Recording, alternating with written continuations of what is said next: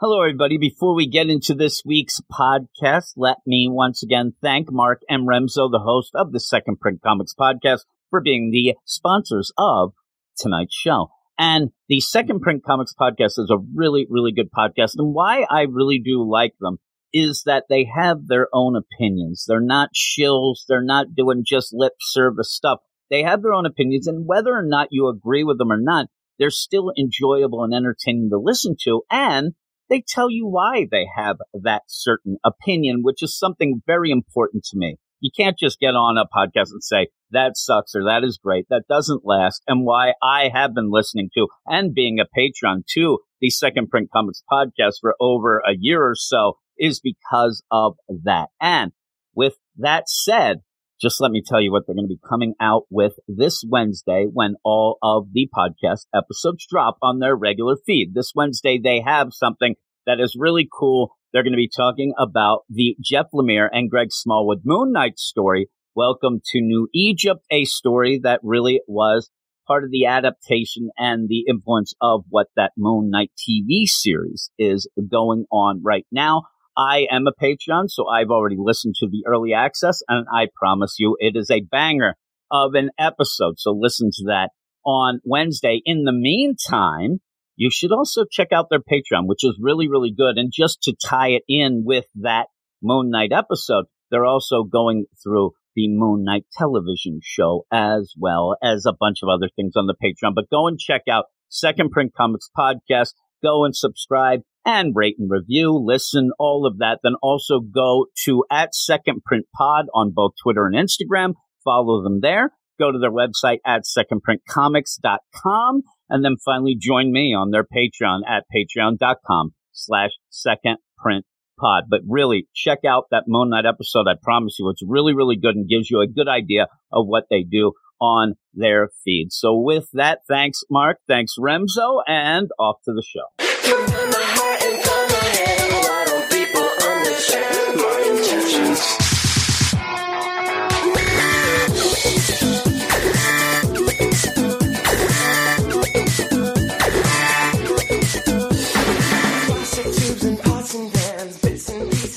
Welcome back to the only show that breaks down, cracks up, skews, and reviews each week's DC Comics. I'm the heir to the Al Ghul family fortune, Eric Shea. And I'm Jim Warner. And this is the Weird Science DC Comics Podcast, episode number 416. 416, I'm not an heir to anything, Eric. No. Unfortunately, though, I might stink up the air around me, as some have told me.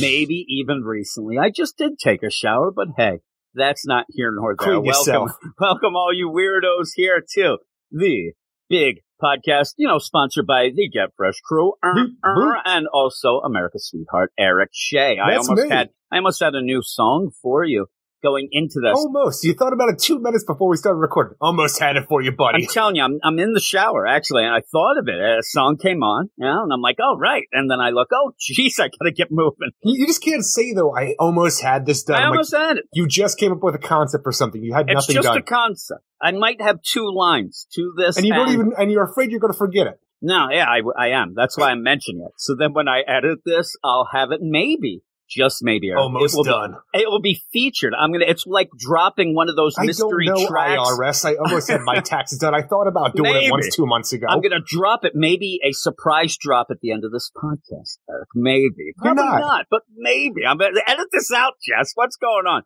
But hey, everybody, welcome to the show. We have been gone for a bit because of the Patreon Spotlight. And if you aren't on the Patreon deal or Spotlight, the whole Patreon, all of the podcast last week. So if you haven't heard us in a bit, it's because you should go over to that Patreon, patreon.com/weird science, where last week's episode was on Patreon only. So we're back. Not a ton of books here. We have a couple here for you tonight. It's not. I've been mentioning that on other podcasts about the plethora. We have a half a plethora here because the plethora is six, Eric, as we know. We have three books, as I am wont to do. As we are about to start, just as I'm telling you 3 seconds on the clock, and I said, this won't take us too long, and then you got mad at me. I've told you, time again and again, every time you say that, even when we work together, like, oh, we're about to have everything ready to go, something will get screwed up. And even with the podcast, this won't take long. 5 hours later, it's like, okay, we're done. I thought it would take six, so it didn't take long, Eric. It did. And here is the thing. I thought it would take two. I mentioned this and I talked about it in the Slack because, you know, in my old age, Eric, I mean, I just turned 87. I ended up, speaking of which, happy birthday to Rob Lewis. Oh, yes. He's not 87. I was going to wait for the roll call, but whatever. Okay. But with that, I've kind of looked into some of the things that I think have been my craziness all my life, and I'm trying to figure it out. And I did find something that is such a on the nose thing where people have my certain deal with my attention span and things like that. You don't get a concept of time. Time does not really flow. And at one point, I could end up thinking 2 minutes had passed and it's 5 hours. And then I think that, you know, I'll be done something in a second and it takes 3 days. Isn't that days. Called like narcolepsy? No. That's what you do when you started. You were doing the drugs. That's time travel, Eric. No, it's just the idea of time. So when people like this, and there was a full out example that I put in the Slack of, people who do this tend to want to designated amount of time something will take, knowing that it's always wrong and always off. But it's like a weird sort of thing that I have to do. But hey, I've gotten better. I'm not like, this is going to take 3 hours and 42 minutes or anything. I just said, this shouldn't be long, Eric. It's relative. It's all relative. Speaking of which, you don't have a lot of relatives. That drives me nuts. It does drive you nuts because you don't have my problems, Eric. You should feel bad. I think that you should be canceled now by not ending up recognizing my problem. Don't do this because it's going to cause this. You're like, you know what? I'm going to do it anyway. Go fuck yourself. When we were at work, I saw you licking the doorknobs and things like that. I didn't say, well, Eric, you shouldn't do that 3 times before we leave work, you know, because I knew. Don't tell me how to live my life.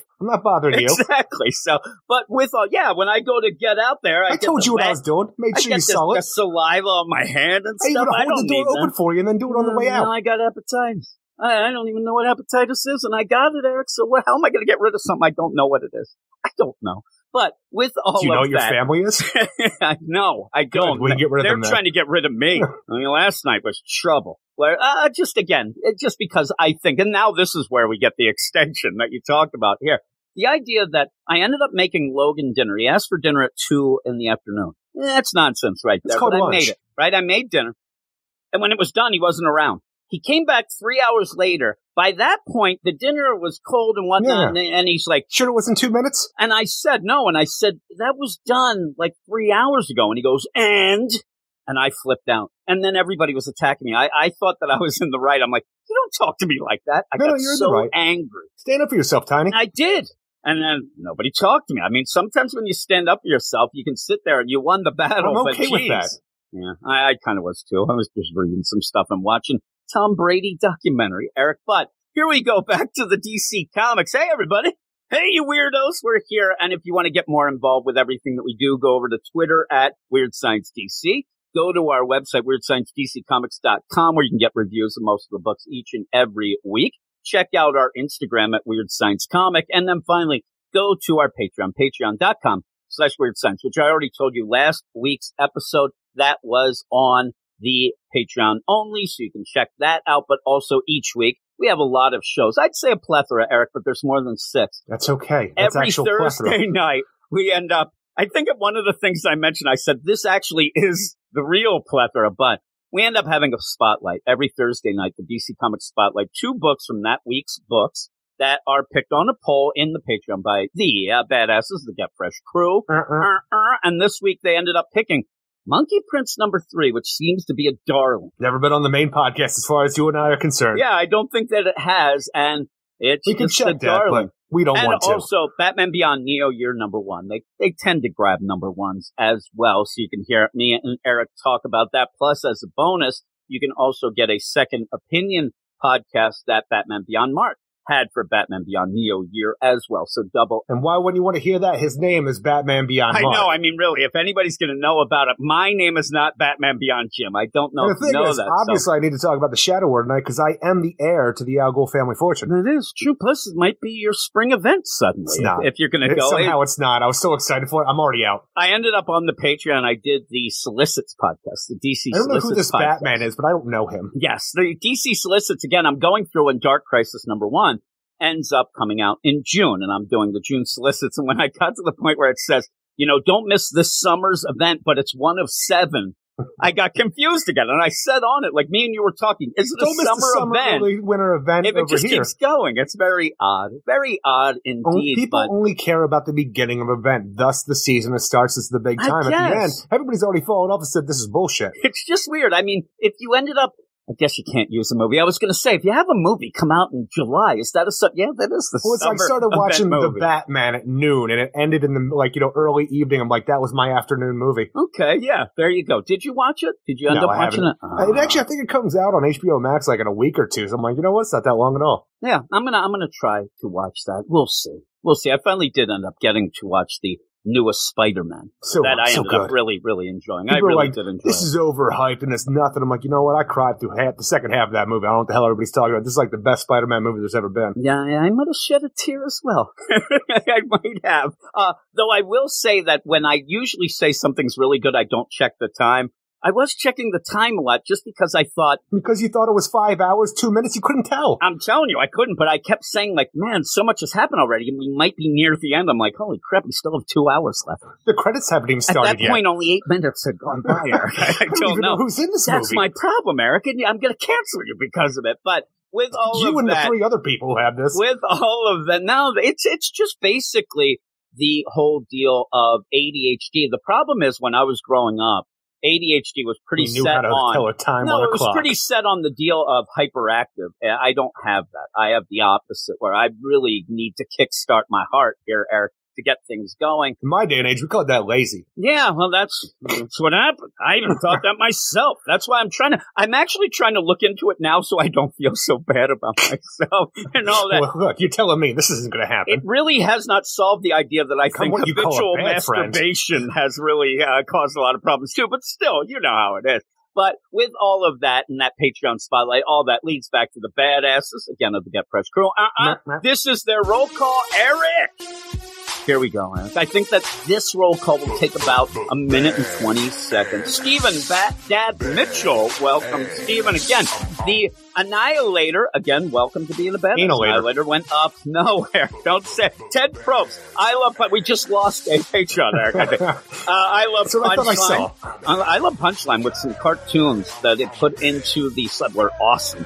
Michael S., Forrest Pauley, Cam, Joseph Watchick, Matt Razor, D-Man 3000, Lady Abby, and Lord Andy, Red, Matches Balone, Niels Keyword, David Fink, Joey Bear Costco, Stephen Baum, Jason Colby, Jason C. Ooh, my. 42 to you and me. The cat's out of the bag, Eric. Michael G., Ken Hallett, Comic Boom, Rocky, Cellar Dweller, Mark Jager, Aldrin Stojan, Nick Adams, Bill Beer, The Bat Pod, Ruben, Carlos, No Wolf Marth. I'm telling you, Marth, you're killing me. Luke Hollywood, Simon. We just lost two pages. Luis. Manship, Manship, he's still getting fooled. Andrew Belfast has become a huge, huge guy obsessed with manga this week. Swanee, Anthony G, Joshua Million, my man Pete from NYC, Batman Beyond, Mark, Birthday Boy, Rob Lewis, B, Muir, Brandy Murray, Double A Ron, and the big shout out to the all-time great Reggie. Happy birthday, Robbie Lewis. Yeah. So we all have that. I hope that Harriet's treating him well, Eric. Me too. You know what I mean. You know what I'm saying, but. Like I said, we don't have a ton of books this week. So with that, we have a mail, and also I'm going to do a news section to kind of get that in and get a full podcast going. That's but with all right that, there. That is, that's why I have to say it, Eric. I got to force myself into it. We'll see. But we're going to go off now and start off with a ring on it. The Shadow War. Hey, single ladies, where are you? But we're going to start off with Batman and the Shadow War right about now. No, we have waited.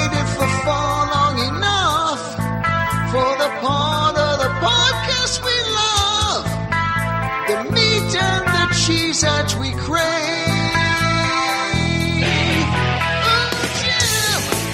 we just want to hear your voice some more, and we want to hear all of your scores. We don't want to hear every shame. Let's hear Jim's reviews. We can't wait to hear Jim's reviews.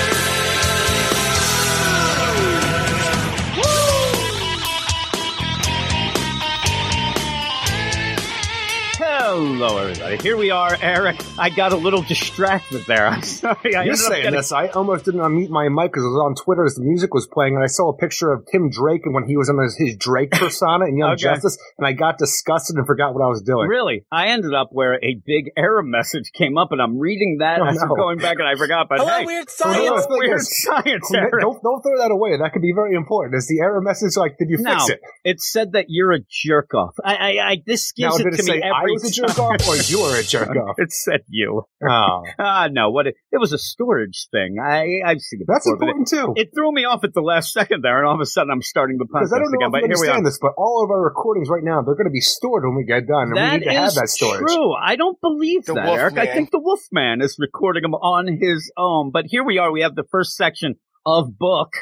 In a very Batman-centric deal, I call the rooms that we go in and record, like, hey, this is books one. And book, I'm like, yeah, that doesn't make sense. It's just one book, because each of these sections will be one book. We have three total. And if you, again, want to go over and read written reviews, all of these books go over to our website, WeirdScienceDCComics.com, and you could get those. But right now we're going to start off. I'm wrong turn. This is Batman Bitch. It is Batman Bitch, and it's the second part of the Shadow War. And going into that first part, I was really fired up. It's not that we thought that the issue itself was, a perfect deal, but it is your spring event now. The thing is, like you saying, this isn't going to take long, and how it infuriates because it's always wrong.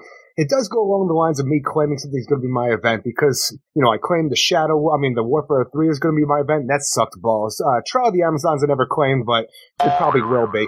But the idea of the Shadow War, there's nothing that could go bad about this. And so I claimed it as my spring/summer event going forward. And I think because of that, I might have killed it for myself. Well, you didn't like this issue. And when we get into it, I'm going to try to convince you a little more of this issue. Batman told his son that if I was there, Alfred would have still been alive. You take that one panel away, though. We liked it. That did throw me off a bit. So you continue in with that. Again, I don't know what Batman's doing here either. I told you, though, the idea in my mind 100% was the idea of getting Damian pissed off and out on his own, because if Batman's nice to him, then they're there. But again, in that it was time to come home.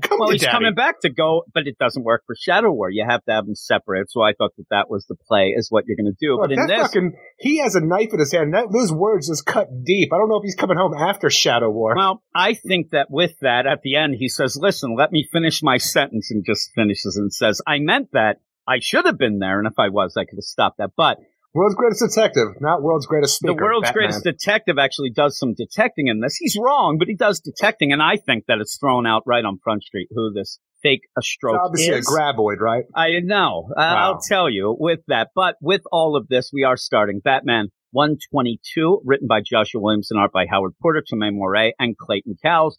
And I'm a big Howard Porter fan. I'm going to start by saying that some of this feels real off. See, I'm not a big Howard Porter fan, and I will tell you, things in this don't look good at all. Cameron Chase, she's a bulldog, she is. And remember, it looks like her nose ate another nose. I think she had a reverse nose job. I think they got like Harvey Bullock's nose, the big drinker. This looks like hot cha-cha-cha nose going on here. I don't know what happened. Who was that detective that worked with Nightwing before in the Nightwing book in Bloodhaven? The hell was her name? It was a hockey player name. What the hell was it? And it's funny, she, Swoboda. Swoboda. She looks like Swoboda in this. Swoboda's very much like Deb Donovan a bit. They're very similar in character, but when you end up, everybody wants to have that book's version of Bullock because, because the thing is, Bullock's awesome. He's a big lumbering menace to society. He does try, though. Has way too many cats, and I'm sure he smells like B.O. and cat piss, but we have to love him. Did you mean me, or were you talking about Bullock still? You have to love him, Jim. You have to love me, right? You end up starting out with this where you end up seemingly having this faux stroke who is kind of like, looking at the ground, doing that, and says, "You will not be forgotten. I promise you, the people responsible must pay." So I'm sitting there thinking, okay, what is this? We're going to end up getting to a point then where I think, and I'll just tell you right now, it's Geo Force. It's Geo Force who's now upset about Markovia. He's already said that, but also he's dressing up as the old Deathstroke because he wants to get back at Deathstroke for Terra. It's 100% on Front Street. You and I were talking about this book before we got behind the mic, and you were just trying to keep your ideas kind of close. You wanted to spring it on me for a real-time reaction for the podcast. I'm like, okay, you could do that. For some reason, as we get into this book and you have this little cold open, a fucking looks like, destroyed Markovia and stuff like that. And you have the faux stroke picking up saying, "You will not be forgotten. I promise you, the people responsible must pay." I read this book. Obviously, we're going to talk about it. For some reason, though, when I started this book... You skipped that? No, I read it.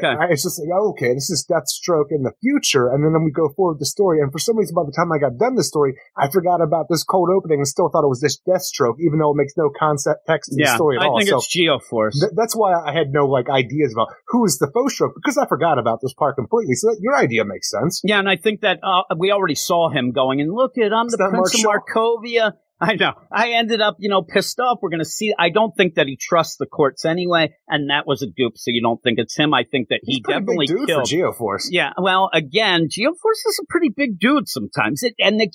How big is Damian in this? I can't go by perspective in this. Damian walks into a bar. Thing Howard Porter drew in this. The guy looks like he's 38. And so I don't know. The freaking doorman said, are you old enough to be in here? I know. Well, you say that. When I looked at him, he looked pretty old. But the idea of Markovia, that's big. And trying to get back at the Al Ghuls for that. But when you show up dressed like an older version suit of Deathstroke and tie in the idea that he might be wanting revenge for what Deathstroke did to Terra, all that time, I think that it plays out really well. The problem I have then is Lord Batman is on the case. It's going to be a weird thing to bring Terra in this, because in the Deathstroke series that Priest did, where we had the Defiant story arc, even though everything matters and stuff like that, we had Terra resurrected, and she was a part of that team, so I don't even know what that means for the series. But that might also mean the idea that he's mad about that she ends up getting resurrected by him and things like that, and then kind of skews her. No, I mean not resurrected by him. I mean that she had never died in that New 52 rebirth / timeline. But again, they might still go with, because we still go with that idea of him and the Teen Titans. I just think that the idea, that's why he's out in that costume, and it may end up being something that's even he's a little wacky. We haven't had with Brian in a while, so having him do that. But when Batman goes and he's talking to Cameron Chase, and he's like, okay, I'm looking at the scene, I don't know how this can happen. And he does notice, his big clue that he goes with is that idea of when you set up a robbery or you set up a murder and the person is going to be at the scene, but to sway off any investigation, you have them shoot you in the leg. Yeah. You have them like that. Well, we've seen it a million times. Whoever's on the inside job kind of gets, maimed, so people don't the suspicion goes off that person that they're not a part of this inside job. And that's what he thinks, because he thinks that Talia al Ghul was shot, but if Deathstroke was actually trying to kill her, she'd be dead. And again, is this because it's not actually Deathstroke and he missed? Because that's what it seems, but that's actually a good slight right there, because that with Geoforce got some hell of a powers right there. I can't see he's the best freaking marksman. Though. No, I couldn't either. So when they're doing this, they're going the hologram stuff and looking. Batman's on the case and says, "How would they get in here? We didn't hear anything. There was no way for him to get to the scene." And that's where Cameron says, "Well, take a look here." This is where I get mad at Batman, because you see an underground tunnel as if somebody has moved rocks and dirt around like a Geoforce. But he never thinks anything to say, that's the biggest clue. He can't get off of the idea that he saw Talia get shot but not killed, and sticks with that when there's no explanation. You say there is no explanation, because the thing is, what the hell are those things called in the Teenage Mutant Ninja Turtles, or those contraptions, that vehicle you get in with the big drill that would dig into the ground and go to the Technodrome? But when you have this situation, how did Deathstroke get into this location? And Chase I'll show you. And we go to the outskirts of town where it looks like a machine with a gigantic drill drilled into the earth horizontally and made its way directly to Washington, D.C. I just don't understand where this would have come out of that. Batman still wouldn't have known how this, where the location was for the exit of this whole thing. I don't understand that, but how, he's I had this whole place secured. I'm like, did you really? Yeah, and then he says, listen, how could this happen? Because we didn't hear anything. We would have heard it. So that shows you it's not a machine. But I think moving rocks as Geoforce would still make noise. But let's talk about this another way. You're really going to go with the Brian Markov bit. What about the idea that Brian was already there and wouldn't need to do this to get to Washington, D.C., because he was on the news at the Markovia. He was on the news, but he wasn't at the scene, I don't think. He was at the Markovia embassy where he was killed. Yeah, that was the thing. I don't remember if he was actually at the – because the embassy, they had that platform that said on the news, and he was just a head on the news. But even then, he might have been able to get in that way or whatnot. We'll have to see. But the idea of – I'm going to get back at you. I have this old deal. He does have a reason to go after Deathstroke. I thought, to me, it was so up in front that it must be a red herring. But without Batman actually even realizing something, it feels like Joshua Williamson doesn't want Batman to know yet. So he has him not mentioned at all, because they say, how could this happen? Well, Batman's the world's greatest detective. Like I said before, not the world's greatest talker right there. He's going to keep that to himself. He's not going to open his mouth. He's like, you know what? I was going to fight this guy. And you know, he might have looked like Deathstroke, but he didn't feel like Deathstroke. But whatever. Let's keep on going down this path. And you go with that path where you go with the idea, okay, I think it might be Geo Force, but I'm not going to say anything to Cameron Chase. So let's go back. But then goes, eliminate all the clues first. But then goes right back to the idea of Deathstroke didn't kill Talia. Deathstroke doesn't miss, so Talia Deathstroke was hired by Talia. And you don't mention anything else, and that I thought was a little odd to go back to that and not put everything together. Batman is so out of character in this series so far, where he tells his son that he's a piece of shit because he let Alfred die in the last issue, to this where he goes to freaking Talia al Ghul just for smoochy time. I'm like, well, this might be okay for a lot of people, but I don't know this Batman. Yeah, I mean, when Batman goes, I think that he thinks that their relationship and whatnot, he can go and say, what's up? Why did you do this? No. You hired Deathstroke. And she's like, no. And then they start smoking. We don't have this relationship anymore. Like, things might have gotten a little bit better, like, you know, since then. But at the point where Talia has her fucking mutant goddamn monster kill Damian, all bets are off to the point where we can't go back into the League of Shadows and say, take my mask off and play smoochy time with my freaking baby mama. That doesn't happen anymore. I think that this is one of those where it's the connection with Damian. Yeah, again, though, the Catwoman, I thought that people, the Bat-Cat people would go nuts. They don't care because they said they're on hiatus, Aaron. And most of the people I talked to said, no, this makes sense. They're not together, right? Oh, it's a hall pass. I got you. Yeah, so when he goes back, I think that the smooching, I don't think that he really was going for the smooching. That was odd. You didn't really back away from the smooching either. Yeah, well, would you? I think Talia is playing. I'm a dog. I think she's completely playing him, and Batman is an emotional wreck right now with Damian, and I think that that's kind of the connection there. I mean, don't they meet every, like, Saturday when they have to drop Damian off at the McDonald's? Isn't that the thing that they do? But with that you then go off where Batman's trying to figure it out. He does think Talia is the one who hired whoever, Deathstroke, whatever, to kill her dad. And again, it throws in that family idea of Batman knowing and thinking, Talia would do that to her dad. They're not that close the way that is. The problem is that Talia is a little pissed off at Ra's for making her turn herself in and then skedaddled. So nobody is, left captured. Deathstroke got out. Talia disappeared. So all of this, but we'll see how that runs. We go then where Talia has attacked. She thinks that it was Deathstroke. Oh yeah, she's gone ham. The entire shadow of League of Shadows coming here. The freak. What was it called? The Shadow's Fist. Or the Shadow's Fist. Yeah. And there was something else here. The Shadow something. But everybody is going to Zandia, going to Deathstroke Inc., and just attacking everyone there. And the best part about this book in my mind, because I'm not a huge fan of the way the characters act or the way that the book works. Demon Shadow is what they are. The Demon Shadow. Thank you. But when you have everybody attack on Deathstroke Inc. and Zandia here, and you have Deadline say, I'm going to hold the line, and you instantly see Deadline get murdered by all of these League of Shadows members, I'm like, this is actually all I asked for in the first part of a war for the Shadow War Part 1. And I got it. And I'm like, is that enough for me, really, though? Because I never expected to get what I want because it's never happened before. I'm like, is it enough? Or is it, am I like everybody else on the internet where now I want more because I got what I wanted? I know what you're talking about. You end up where what I wanted was some rando just run up with a taser and take down Prometheus again. I needed to see that once again. But Prometheus, I like just skedaddles. Oh, yeah, he fucks off. He's great. He's on. He's out. And, yeah, you have this where Deathstroke is desperately... Just when the League of Shadows, though, when they ascend on Deathstroke Inc., and it just gets – it's a cacophony of freaking lines and colors in here where I have to really squint to figure out what the hell is going on, because when this happens, you have Deathstroke and his orange hood and cape going on there, and Prometheus there. I really thought it was the Hobgoblin flying around on a freaking goblin ladder. Hobgoblin up when you have it at the beginning, and you're playing with perspective and trying to make things look even 3D with the nunchucks and stuff. I'm playing with what the hell am I looking at? Yeah, so they're attacking these, the mummy versions of the attacker ninjas, and you do end up having some of the Demon's Fist actually called out by name, which I like because I thought that they should have done. I ended up making that little cheat sheet thing that I did. Yeah. Actually got thanks for some people on the internet, Eric. I saw that, Jim. I knew finally, you were very happy. Thanks. Holy moly. But you have Angel Breaker. She ends up saying, hey, look at me. I'm Angel Breaker, and I'm going to kick your ass. I'm Angel Breaker, bitch. What's up? Hey, Detonator. Start shooting. All right. With pleasure. It is funny, though, that we have the Demon Shadow, who is that large group that we saw at the end of last issue. But within that Demon Shadow, you also have the Demon's Fist from what we had in the Teen Titans series. So we got names within names. Now do the Does the Demon's Fist just take on the name the Demon Shadow because it's a part of a larger group now? I think there's still like little cliques then. Okay. You got the jocks, you got, you know, the greasers, the socias, you got them all, Eric. You're doing that. The Scorpions. I like the Scorpions. Not a good looking gang. No.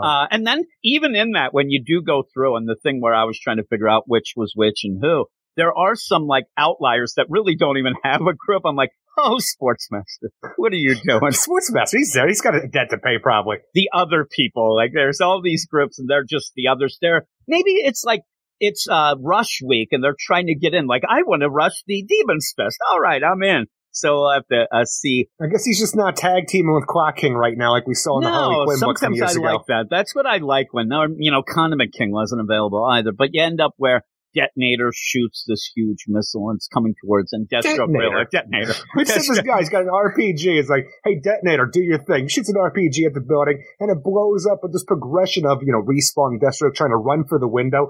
And when they get there, they're busting through the window. But what is this? It's raised the missile is coming at them too, which breaks through the window, which then it blows up behind them as they're jumping out, and then the explosion propels them further to where they can like, seemingly safely fly at a freaking a building 2 miles away. But you know what? Deathstroke and Respawn get out of this, and I guess I don't know what this means for everybody else, because we did see Prometheus fuck off, but I don't know if Deathstroke Inc., the title, can go on calling itself that anymore, because I think we've had 1.5 issues of actually having a Deathstroke Inc. in it. Now, here's the thing, and this is why I'm glad I ended up doing on the Patreon, the Solicits podcast. When you get to, say, June, which it's coming up, you're going to end up having You're going to have a Deathstroke year one. Could be 5 months. Who knows? The book's going to go, and it's going to be flashback stuff coming up real soon. I think that the actual Deathstroke Inc. book will have that book just continue the story where you could. It doesn't have to necessarily have all of Deathstroke Inc. But when we get out of this, it never has. Well, I know, but when we get out of it, it's just going to be a flashback Deathstroke book then for a while before probably.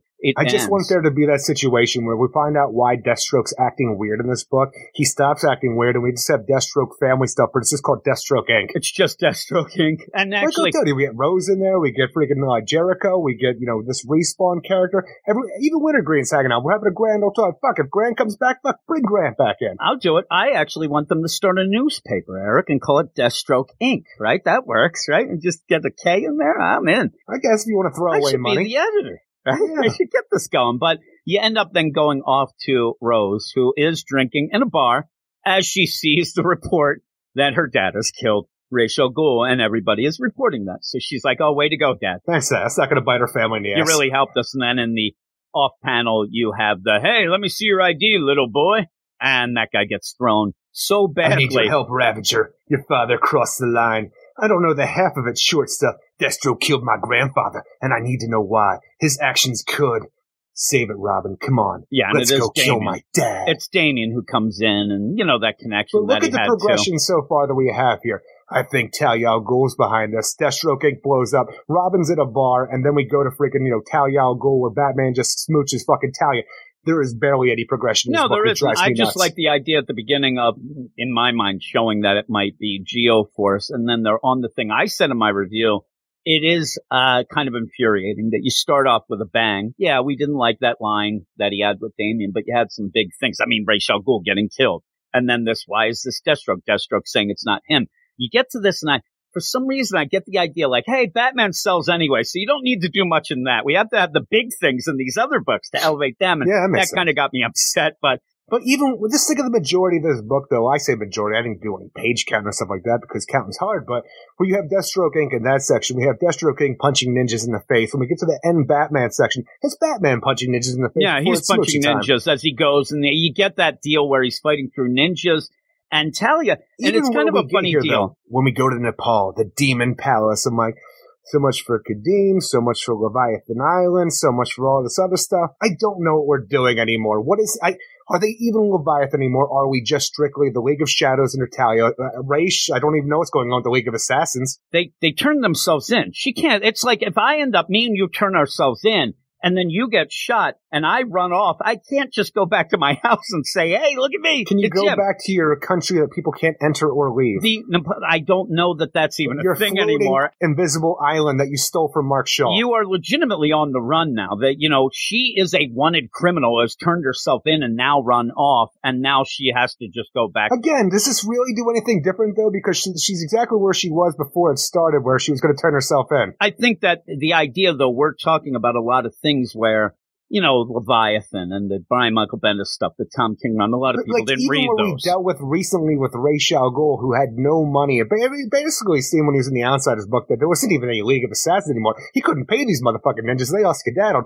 Where are we now? It's like, well, I guess his island time was able to save enough money in his bank account. You know, he had a really good interest on his savings account that really stacked up the cash for him to come out of hiding again. He turned himself into where Talia can go to Nepal, the Demon's Palace. I'm like, you can have whatever you want. I just need to know what's up with this other face. This doesn't feel as bad as, like, if they ended up, like you said, Lex came back and he ended up doing some underhanded things. I understand that, and it made sense to me, and I kind of loved it. I think that they always have some things going on. It's just that they lost Leviathan, and now Talia is just on the run, and Batman knows where to find her, where most people might not be able to know or get to this Demon's Palace. And even then, it doesn't seem like she has a ton of people here. Batman goes through these ninjas, but ninjas, not anymore. They're pretty much like the stormtroopers. You know, they're expendable. But he ends up, he doesn't kill him. He just hurts him. And she even says, obviously, he doesn't kill them. She even says, you go through and you didn't even draw any blood. I'm like, I don't know about blood. I think some of those might have drawn some blood. They're all in concussion protocol.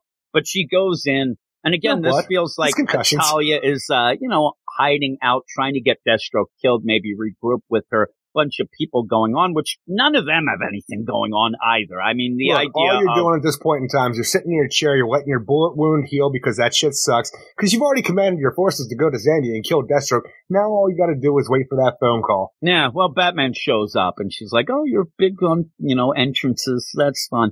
And he's like, no, you ended up, why'd you hire Deathstroke? And she says, listen, I don't hate my dad. I did get mad at him for what he was making me do, treating me like a child again, but I did not murder him. It was Deathstroke. And I don't know what you're talking about. And then ends up, oh, my stitches! And ends up going down. And then Batman's like, oh, man, I don't want to see you hurting. And then she says, you're the only one that I'd allow that. Now let's make out, bitch. And they start making out. It's so funny, though, the interrogation that Batman has with Talia. You do get the Lazarus deal. Yeah, the idea that she doesn't trust the Lazarus right now. I want to know more about that and why she doesn't trust it. But it's like, you didn't hire Deathstroke to kill your father. Then she's like, no.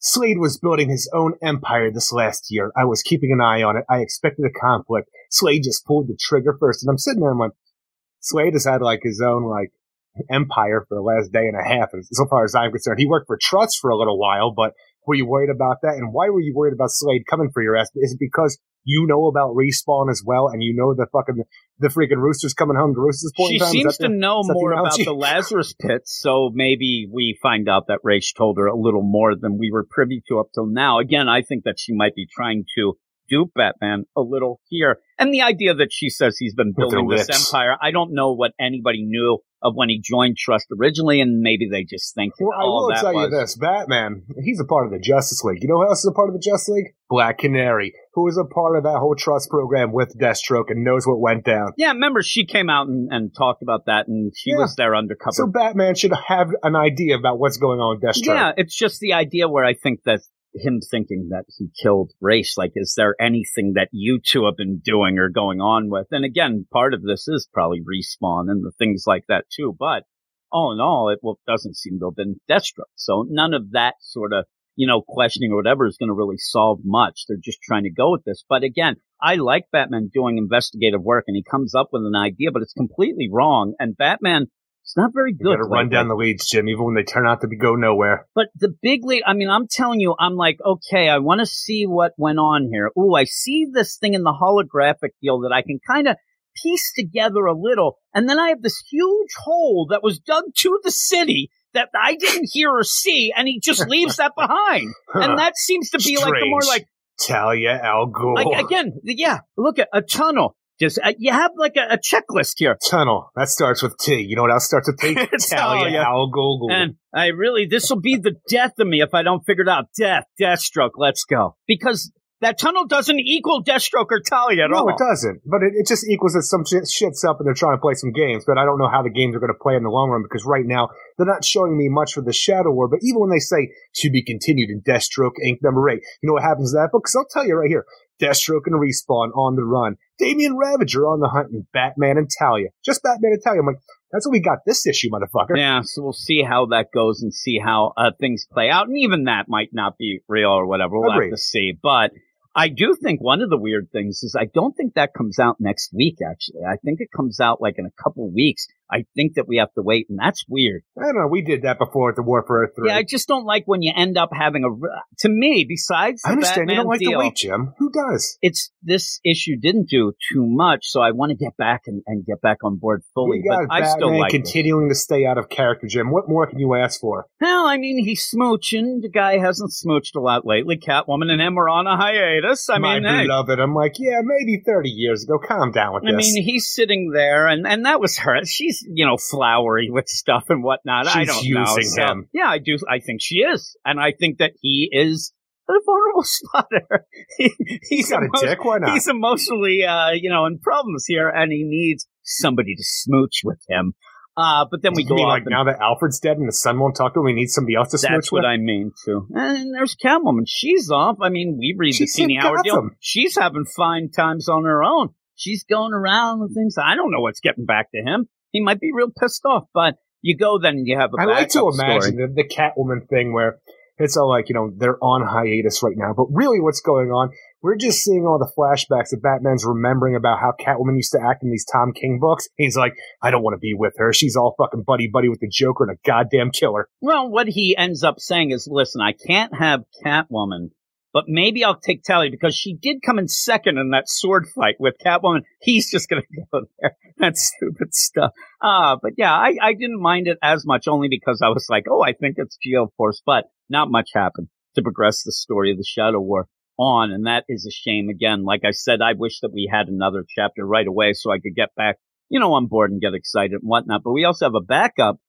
Feels weird. I mean, well, not only does it feel weird because it is weird, but for some reason it really bothers me when you read this after the Batman Killing Time this week, just because there's a weird joke in Batman Killing Time where you have Killer Croc's girlfriend saying like bats like hyphen man, like the old school Batman kind of thing. So when you have this flashback backup issue that takes place when Dick Grayson first became Robin, and you have the paper saying bat hyphen man has new partner, it really plays into that angle. I'm like, do not help Tom King out with a freaking wordplay that doesn't make sense in like verbiage. Yeah, again, this is called Secret Meaning, and it's written by Joshua Williamson, art by Trevor Harrison, Rain Barreto, and Willie Schubert. Sweet Willie Schubert is back, Eric. Willie Schubert. So you end up with this, right, where you're playing off this deal. I don't know that it's well-served to have a Deathstroke story in this that I don't see how it could tie into anything just at the back, because I think some people might be a little confused about it and what's going on. It's pretty generic overall anyway. You end up getting the classic, I don't know, tropes of Gordon say, why do you have kids and their targets, the bright colors? Yeah, you get the classic. We've seen this so many times with that. Also, then you do have Deathstroke in town for like the first time, and he's going to kill Robin, which and seems Batman just stops weird him. Because the Deathstroke, when he became known, when he came out, was in the new Teen Titans when Dick was already Nightwing because of the stuff. Like, it's when the character came about, but like, we're like, you know, doing revisionist history now where Deathstroke was hired by some, like, you know, mystery man to kill Robin, the new boy wonder partner of the Batman, because this will really get to the Batman. We got to find out who's going to take this hit, who's behind the hit, and Batman sees Deathstroke and they have a little fight. And it's weird because you have a revisionist history that puts, you know, Deathstroke in Gotham way before he ever should have been. It's not bad. I'm okay with it. Just adding some more years to Deathstroke's, like, you know, longevity here in his workplace. But when you have them fight here, it really bothered me because you have Deathstroke. Like, I could tell all your moves right now. Who trained you? He says David Cain, but he spells David Cain wrong. He spells it as if it was Bob Kane instead of C-A-I-N-E. Is it a nitpick? Yes, but this is Cassandra Cain's father that we're talking about here. And I think I might have spelled it wrong now. But I don't think I did. But David Cain with a K, I'm like, why would you do that and fuck it up? It's a mistake. We've had a lot of this lately. I think that a lot of editorial, especially, has been asleep at the wheel. We have a lot of continuity issues. Now, in this, you say that you have a little hey there, Tom King, I'm going to give you the bat/man like you are this week, right? I'm not really doing any kind of conspiracies or underlying. I just saw it and it bothered me because that joke doesn't land in a freaking written word. We had Deathstroke versus Deadshot in the, you know, the jokes and riddles. That was before having a Robin, so that throws the continuity off as well. But it does throw the continuity off of what each of them are doing. Robin was not a thing at that point, so Deathstroke coming into town for the first time,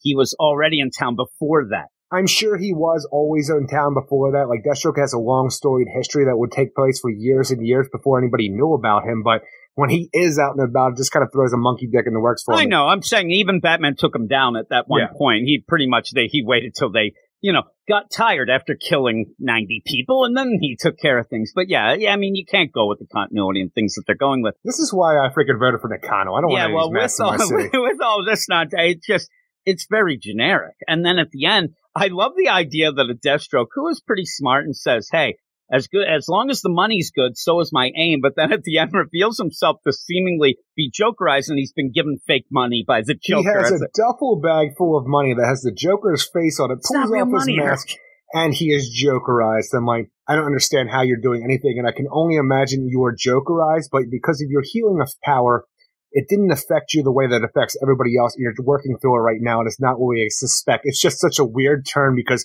the Joker hired an assassin to kill the boy Wonder. I'm like, why? You know, why? You already had the trope of Gordon saying, don't use the kids, and even the little joke that Batgirl's on and whatever, but you end up having He paid him in $100,000 Joker bills. He paid him in Goofy money. I mean, seriously, it's Joker bucks. It makes no sense. And so when you're going through it, the problem I have with that reveal is, he seemed to be okay and talking about, like, you didn't get that play because you want that reveal as a cliffhanger, but all the other stuff feels... I just don't know when he would have been Jokerized, though, because even as he's talking to Batman, it's like, I never saw the guy. I told you, I don't know. It was a phone call, a creepy voice, and he wouldn't stop. And then he just, like, you know, he wouldn't stop laughing. I'm like, at what point did this happen to you? When were you affected? You have a progression, whereas eyes get a little bit, I don't know. And I think that it's going to be the Joker. Like, it's going to be this crazy, I mean, how he's covered from head to toe in his costume. It'll just blow your mind, though, Eric, that the Joker, get this, he doesn't like Batman to have other people in his life because that makes him less. I've just seen the Joker do it, you know, himself personally. That's all I'm saying before, but like, even let's get back to the Deathstroke Jokerized himself. Is it that he found, like, you know, got a phone call, the guy wouldn't stop laughing. He's like, I want you to kill this bullshit kid over here. I'll leave a duffel bag full of good bucks for you over here. Like, Deathstroke went to the spot, picked up the duffel bag, opened it up, and he's got his gloves on. He's got his whole costume on. But, like, does he go through and touch everything? It's a residue on his fingers. And then he just goes and scratches that one good eye he has there that gets in his bloodstream. Is that all it is? I don't know. It makes me think of the things that we even had. Again, very Tom King-esque at points where there was things that, I forget what it was, where somebody had to have grabbed, it might have been that kryptonite deal or I forget somebody grabbed something with their gloves on, but he played it off that was that platinum kryptonite. Yeah, so it didn't make sense. So I don't know. But this is Williamson, who knows? It just seems like something tacked on. It really didn't impress me at all. So overall, I'm a 7 out of 10. I think I'm more, up on this still than you are. I just need to get back to, let's get some progression here and see what's going down. And now with that, you have Deathstroke and Respawn. They're on the run. You end up having Damian and Rose teaming up to go kill Deathstroke. And the weird play of it is, and it has nothing to do with it, but if things are as connected, when you get that preview of the Flashpoint Beyond deal, you do have that crazy chalkboard where Batman, Thomas Wayne, is looking, and it does have like Deathstroke not acting right. Let him find his son. His daughter will rejoin Justice Society to say that all these things that might tie in eventually in an overall deal that does have me. But is that a part of the Flashpoint timeline? Well, with that, though, it seems that it is a combined deal, that it is something where Thomas Wayne is trying to figure out a Flashpoint thing, but it affects the whole entire continuity because even at the end, who's hunting the Time Lords, and it's something to do with time and space and things like that. It seems from what I have read in the solicits and some interviews. So I hope that it does connect. It'd be a really crazy thing that it doesn't. Crazy. And then all those things, because I mean, Fall of the Justice League is listed on there and stuff like that. So we'll have to see. But that kind of gets me a little excited for that. But this, it's okay. I just needed more. And that backup was kind of nothing. But what would you give it? I am not a fan of the art in this issue. I didn't think we progressed that far for where we started last issue, and even when you have Batman show back up, he feels like he's out of character like he was in the previous issue. But that being said, I'm still all in for the Shadow War because the premise, it is gold. There's a lot of cool stuff going in there, especially when you swing for the fences in that first issue where you kill off Ra's al Ghul and destroy his body to let you know the stakes are high here. Ra's ain't coming back. There's could be some gold here. This issue just missed the mark, but even it couldn't kill my excitement for what we have going forward, so I'm still going to give it a 6 out of 10. And again, my love of Howard Porter, though I don't think he did a great job in this. Some of the stuff looks really neat, but others is real wonky. That's going to elevate my score a little bit over yours as well. But with the all of that, part too, we're going to go up right now to some mail. Check out what you got now. Get your postcards, birthday cards, even your side cards. I get it while it's hot now. If a letter makes you wetter, then a better, ready, better, it's mail.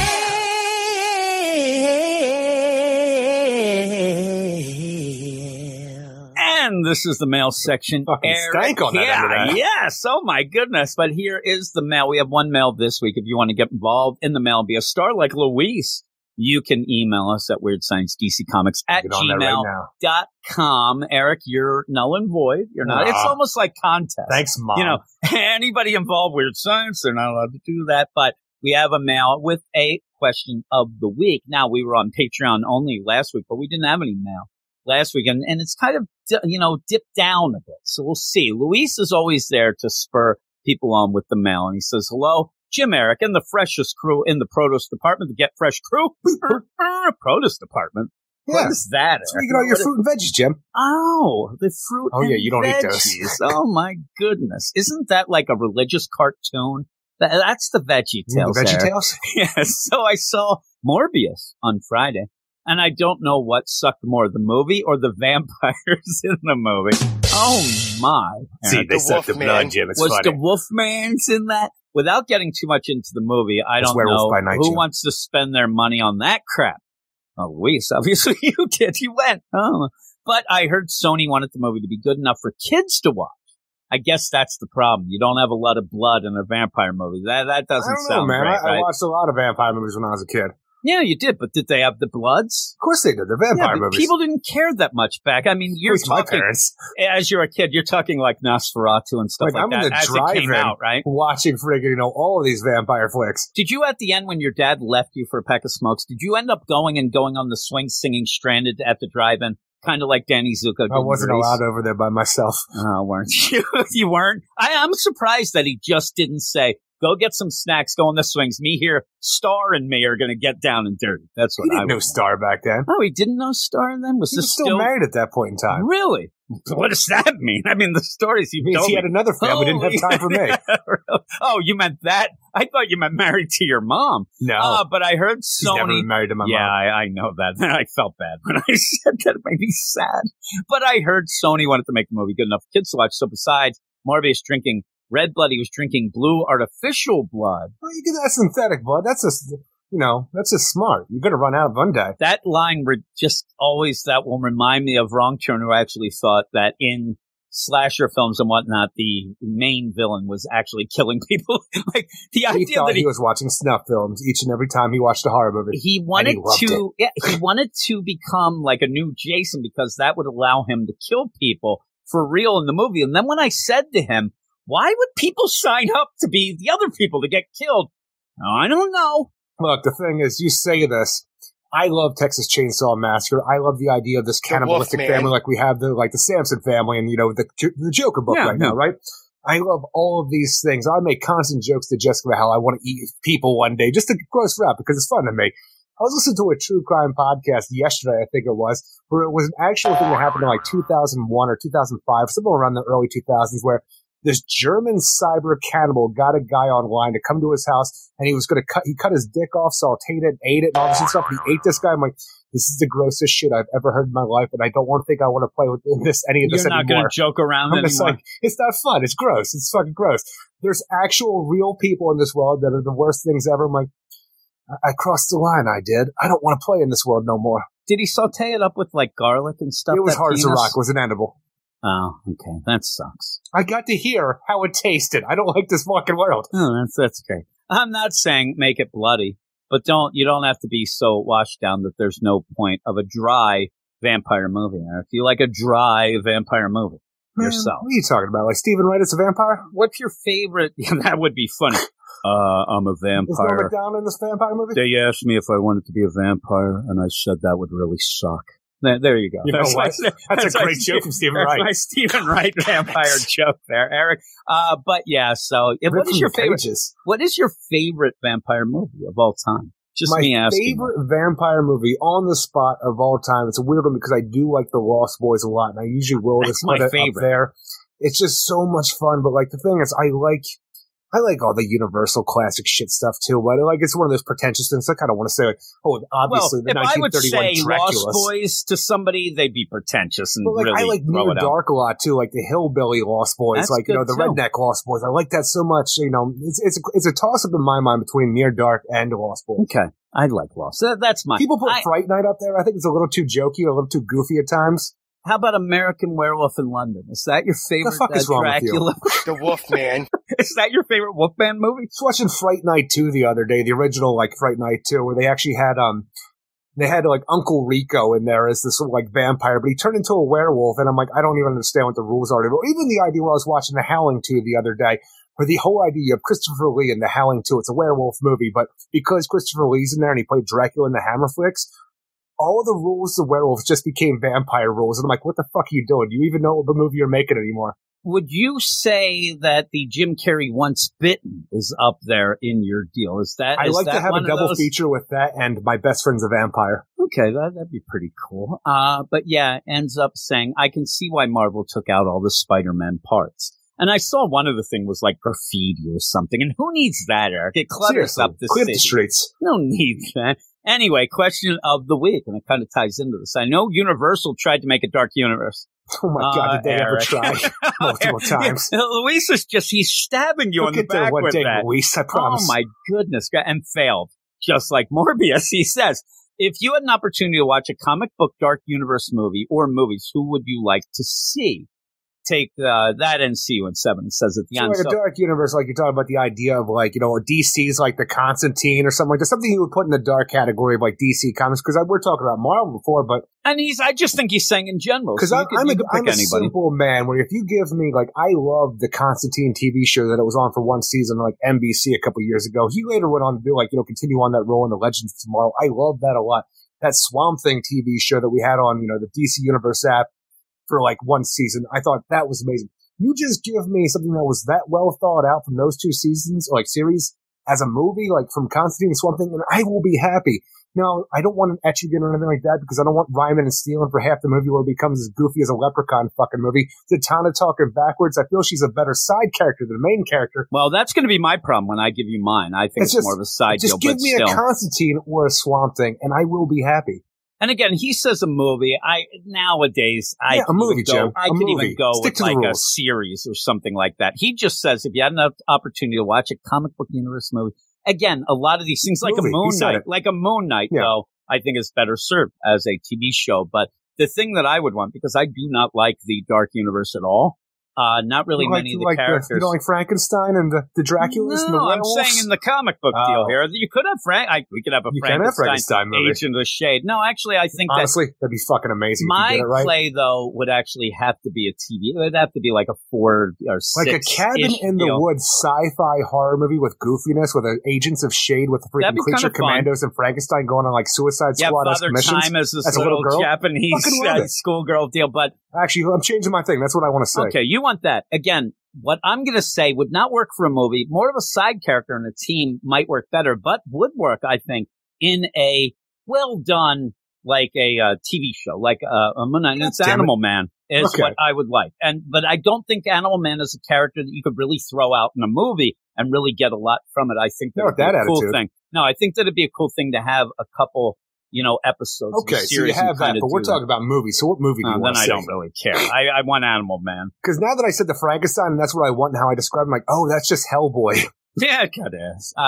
Other than that, yeah, the dark cat. If you end up having something with Raven, who I like, you're just going to end up getting teen angst. And, oh, look at that goth girl doing her thing. And stuff.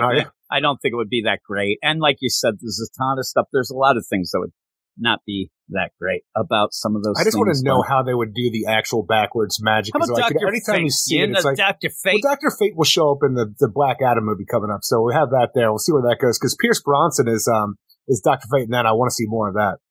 Pierce Bronson. Seriously? Or is it Brosnan? That was fucking up. 1988 call? And they want that. He was like Bond in 95. They want their Bond back? I don't know. I'm telling you, I have not really seen much of Pierce lately. And that name just it upsets me. Who have you seen much of lately? I've seen Ryan Reynolds, right? Yeah. I just saw Tom Holland a lot. I like that Zendaya. Did you watch that second Spider-Man movie yet? Zendaya? Yeah, I watched that, and then I watched the last one. I don't like that one.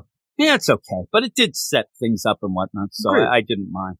But I've seen them, right? I saw Tom Brady. Get him out. I hate Tom Holland. He spent like 2 years talking shit on Tom Holland. I didn't like him at first, but I do like him. You didn't like him before you ever saw him. That's what I'm saying. I didn't like him. Now I like him. Hey, you know this kid I just saw a picture of? He is the worst piece of shit alive. Goofy. I just didn't like the Goofy, but he's grown into it. You want a real Tom Holland, you go get the guy who directed Child's Play 1. Now, that's my Tom Holland. That's what I thought it was, right? Yeah. But yeah, Pierce Bronson, though. What was the last thing he was in? Yeah, I don't know. The Hospital for a Broken Hip? That's what I'm saying, Eric. But that is that. He says, see you in some. But I'd like to see something with Animal Man. I think that they could do that. And if you have time to play it out, you can make it pretty dark. Your goddamn James Bond. You would end up having shit. You'd end up having goofiness of like, hey, look at me, I'm a lion. That stuff. I don't need that. I want to expand. How about a Vixen movie? Yeah, I don't need that either. Same thing. Okay, but I don't think that I would call her part of the Dark Universe. But with all of that, we go and you want to see Pierce Bronson in 2021 Cinderella? No, I did not. Or the Misfits? Well, no, didn't. What else? Tell me something. The animated adventure. Tell me something that you actually legitimately have heard of and watched that he was in, and I don't think you're going to get past 2005. Is what I think. Okay, so. Now I don't know if I actually watched this, but I at least I know the title, The November Man from 2014. Seriously, is that like is Nick Cage in that as well? He's done like 20 movies since that. Oh, I'm sure, yes. Nick Cage. Again, you say Nick Cage. He has an amazing movie that's coming out. It's getting rave reviews, and I can't wait for that. Out, but he also went through about 20 years of nothingness. That was like 20 years ago. Yeah, well, we'll see. We'll see. You know, when y'all say that, like National Treasure is still a national treasure. Yeah, when was that? Oh, that's Long time ago. But that's it. None of this fighting about Pierce Bronson. Right now, Stork is getting so angry. He loves that Bond stuff. I don't need it. They need the Bond. But anyway, he's Dr. Fate in Black Adam this year, so fuck off. Well, we'll see. I think that we'll see if he makes it. I don't know. Dr. Fate. Yes, but we're going to go off now. We still have couple more books are going to go up to another Batman deal. Batman Killing Time. Off we go. He got his first real comic, got it at a 5 and 9, read it till his fingers bled, been reading comics most of his life. Him and some guys from school, they had a book and they tried real hard. Jake quit, Knuckles got married, Giannis was never gonna get far. When he looks back now, did he ever bother ever? And now that he has a choice, he told us he would marry her never. Eric's read comics most of his life. Yes, Eric, you have read comics most of your life, and of course you're a bigger Mortal Kombat fan than I am. All of those things all wrapped into one to bring us a section that, Eric, again, and this is something we should just do just to remind us all. I'm wrong turn. This is Batman Bitch. That we have a lot of Batman books out there, so if every time I use that, we're going to end up saying that a lot throughout all of our podcasts, but some good, some bad, the facts of life. Eric, and we're going to get into this next one. This is Batman Killing Time. And the first issue came out, and I saw a lot of people were jumping on. A lot of people actually said, hey, I haven't liked a lot of Tom King's things recently, but I really liked that first issue. Me and you had some problems with it. We ended up reading it. It wasn't, again, it's weird because Tom King, a big writer, and down the line, whether, you know, you're a fan or not, he is going to be mentioned a lot in this era of comics. And I do think at some point people will end up saying, oh, which era of Tom King are you talking about? Are you talking about the repeating dialogue, Tom King? Are you talking about the poetry writing Tom King? Or now, are you talking about the time-jumping Tom King? He ends up grasping onto something in these books, and then it becomes a thing for him in a lot of different things. The repeating panel Tom King. Yeah, or that. I mean, but in this now, with the Bat-Cat book and now this Batman Killing Time, he just loves to jump around in time, different timelines. Jump around. And do they end up helping the story? No. They elevate it or whatnot? And you could say, well, we have to wait and see by the end.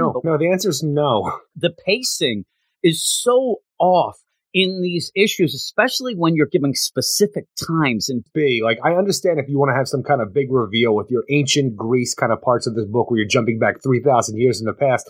But for the main majority of the book, why can't you tell a linear story? Because this jumping back like 5 minutes or an hour back in time or an hour in future or a few days in the future here or there where you're just constantly jumping and you have to realize what day you were on previously. That is not a good way to tell a story. Just make it linear because you're not adding anything this way. When you end up having these ancient Greece, ancient things like that, I think that you could have just had an epilogue of each issue showing that, where you get done the story of the here and now. Don't jump around within 5 minutes and then a week and then tomorrow, then yesterday. Oh, let's have a linear story, because when he ended up talking about this book, he ended up saying, hey, everybody, I know that I have this kind of typecast type deal with my writing, but this is the book that I think is real fun. You're going to enjoy the fun of this. I get so held back by this time jump that I can't say that I would ever be able to have fun the way it's presented. The story itself, I don't even know. The thing is, as I'm reading it, I'm thinking to myself, how the hell are we going to talk about this book? But the jumping back and forth and whatnot, we'll try. But it is Batman Killing Time #2, written by Tom King, art by David Marquez, Alejandro Sanchez, Clayton Cowles. And the art's really great. I mean, that's one thing. Tom King, David Marquez art with the Alejandro Sanchez color. So like, this book looks amazing. He gets the best artists, which, you know, that's one thing. They end up liking doing his books. They become popular, whatnot. So I can see why.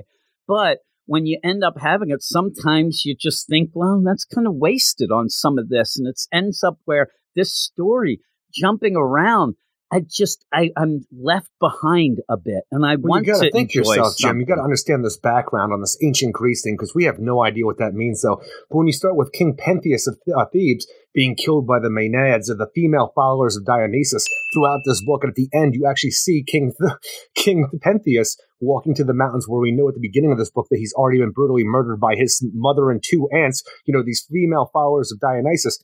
Why do we need to see his ass walk into the woods for the final bit of this whole thing? Here's the thing. The weird thing about it, and jumping through time and things, and you really are playing out the idea, and it's not going to happen, but you end up having him walking as if it's the same thing going on as Batman driving towards the safe house deal that you have Selina and the Riddler at, almost as if oh my God, is Batman going to get killed and put his head on a pike? I kind of think it won't, but it plays up like you want to see parallels, but they're not working. And you want to see what's going on. There are some things that could be fun in this, but also I want to point out that with this over narration of time and space, and, you know, he went here, some of these panels are just there as a panel that it's told what's happened. I don't need to be told that somebody's turning a key, seeing a key being turned. I don't need to see. You don't need to know about this random woman sitting on a bus stop and watching the Batmobile go by, and that's an entire page. Yeah, I don't need that. What I want is to have a fun story where you have the Riddler and Selina. Now, also with that, though, we're getting another bit of Selina here that is really chummy, it seems, with the Joker. That feels off of the one thing that we really enjoyed from Tom King's run.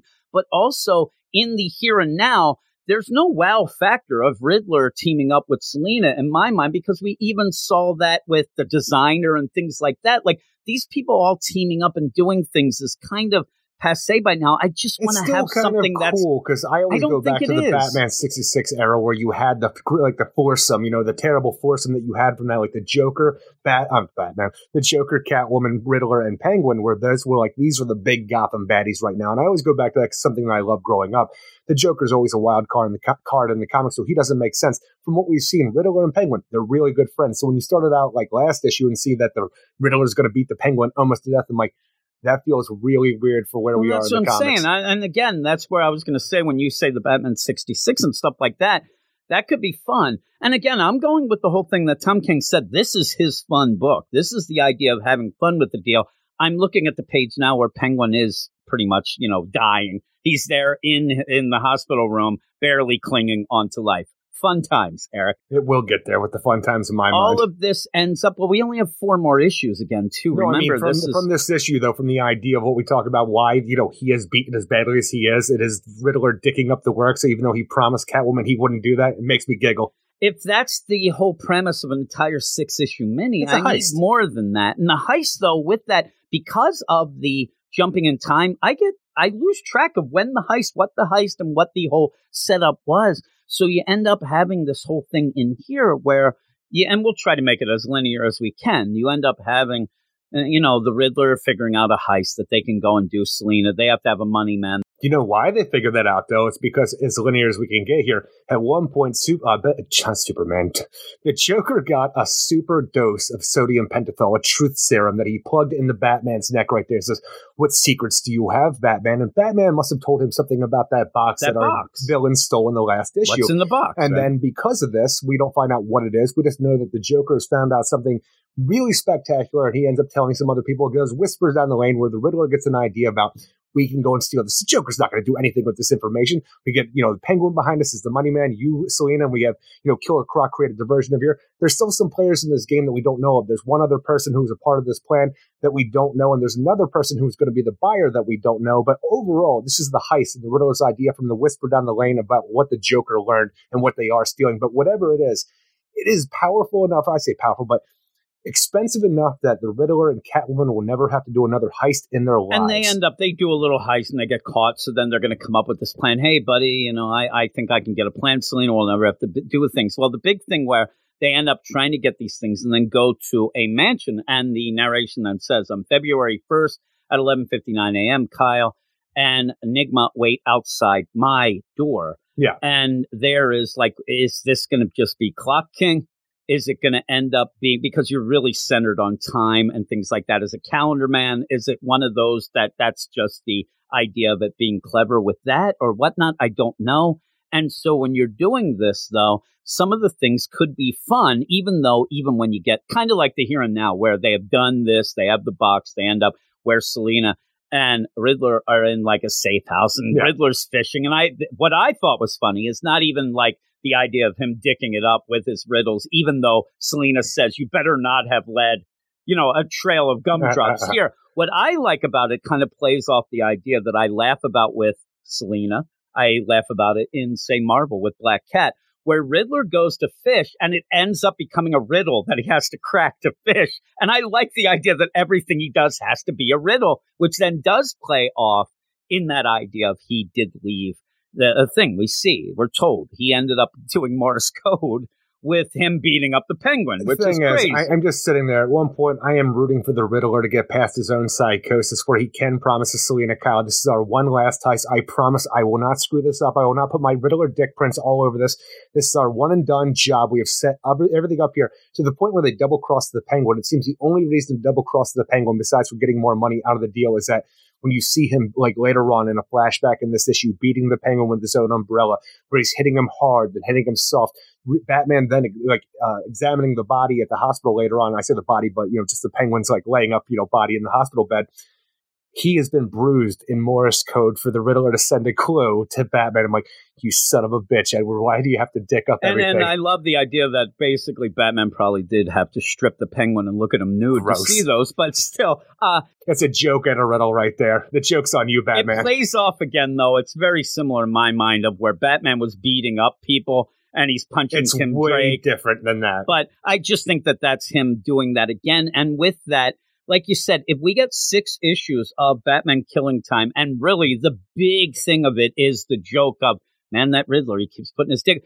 We've seen this so many times. We have that as a joke in like Robot Chicken. Well, it's the psychosis of things. So when you have these characters like this, it's like the idea of like of the Joker not doing something like crazy, or like Two-Face not making two puns. But a 6 issue, if that's what this is all about, then why are we going to Greece? Why are we talking Killer Croc? I'm not saying that it's all about just that one thing where Batman gets on the case. That feels like that's what it is, though. I don't get much more, and except what's in the box. What's in the box, yeah. And how does it, like, you know, go back to ancient Greece? Yeah.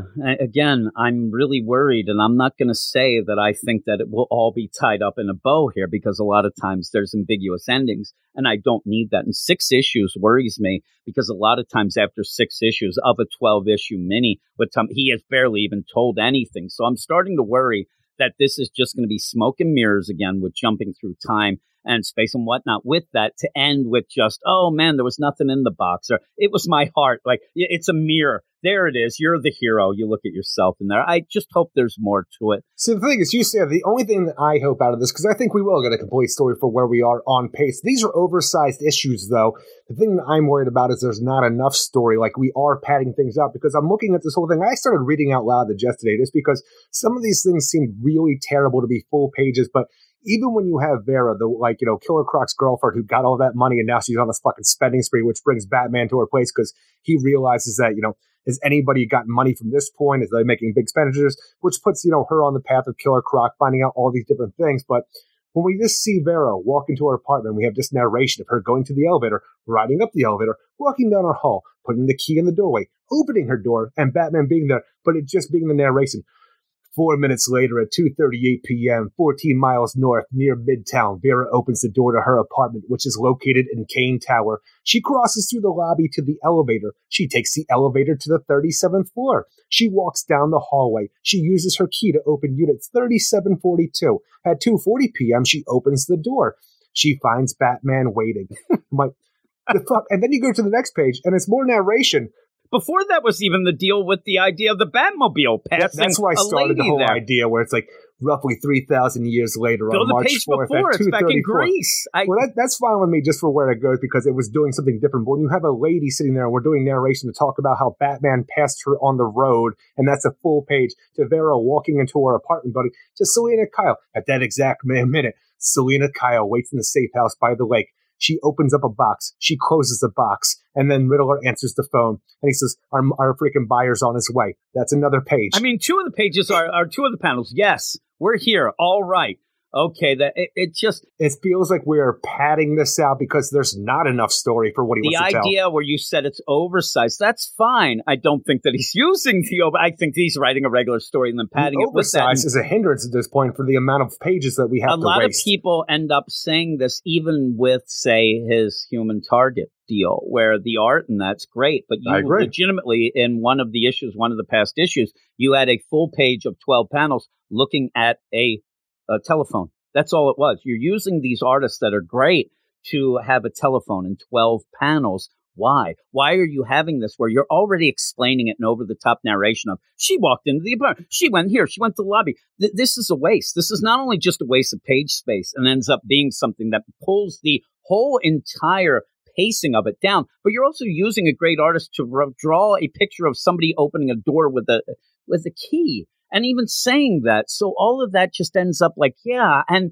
when you get to the end, I think that there's so much of these type of things going on, coupled with Greece, coupled with the times jumping back and forth if you try to figure that out, that by the end you are confused of what did I just read and was it enough? And for me, on top of that, because I do think the art's incredible. I think it's so really good. Yeah, and I really, really like David Marquez's art in here. I just want to know how the hell Killer Croc is dating Vera. Yeah, I need to know what that man's secret is. Really, when she's there, and I'm like, is Batman going to start getting some smooches here, too? I don't know, because I would, right? But he ends up where even the Selina in this is too much reminiscent now of the Bat-Cat Selina of cursing it up and drunk.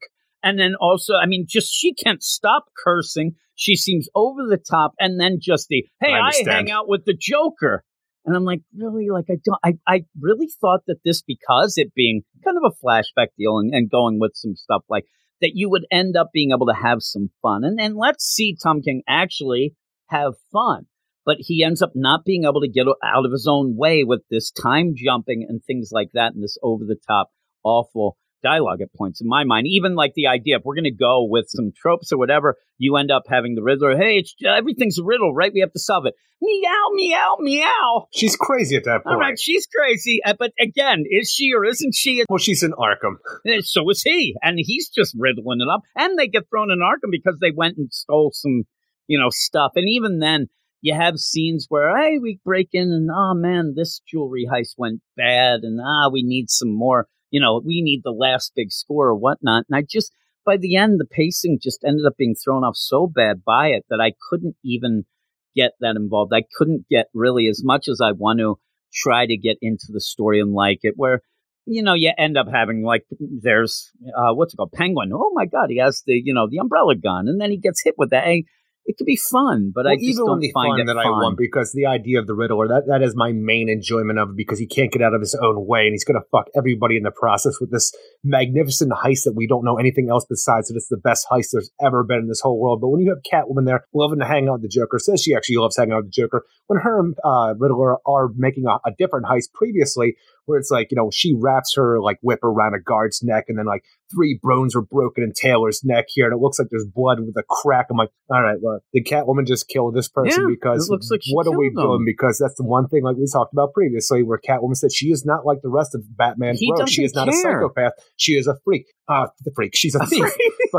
She's a freak in the sheets is what she is. She is. But like or the idea that the rooftops, she's right? a thief, and I work with that, and I'm okay with that. But she just murdered a man here. It looks like. And what you're like, saying is happening? This was something in Jokes and Riddles that Catwoman said specifically, or something in the Tom King book to Batman. Listen, don't come after me because I don't get involved with those assholes. They're crazy. I'm just a cat burglar. I'm doing my thing. I'm not. And since then, has just gone against that. I think that he might have heard a podcast where we said that we liked that, and we kept talking about that. So he went completely 180 again away from that. Again, you have some things where he comes out and says, he comes out a lot and says things that he didn't like and goes against them, and things that, like a Heroes in Crisis, when people are like, oh, my God, your Booster and Harley were horrible. And he's like, I didn't pick them. I didn't put them in. They told me to put them in. Oh, what'd you do to Wally?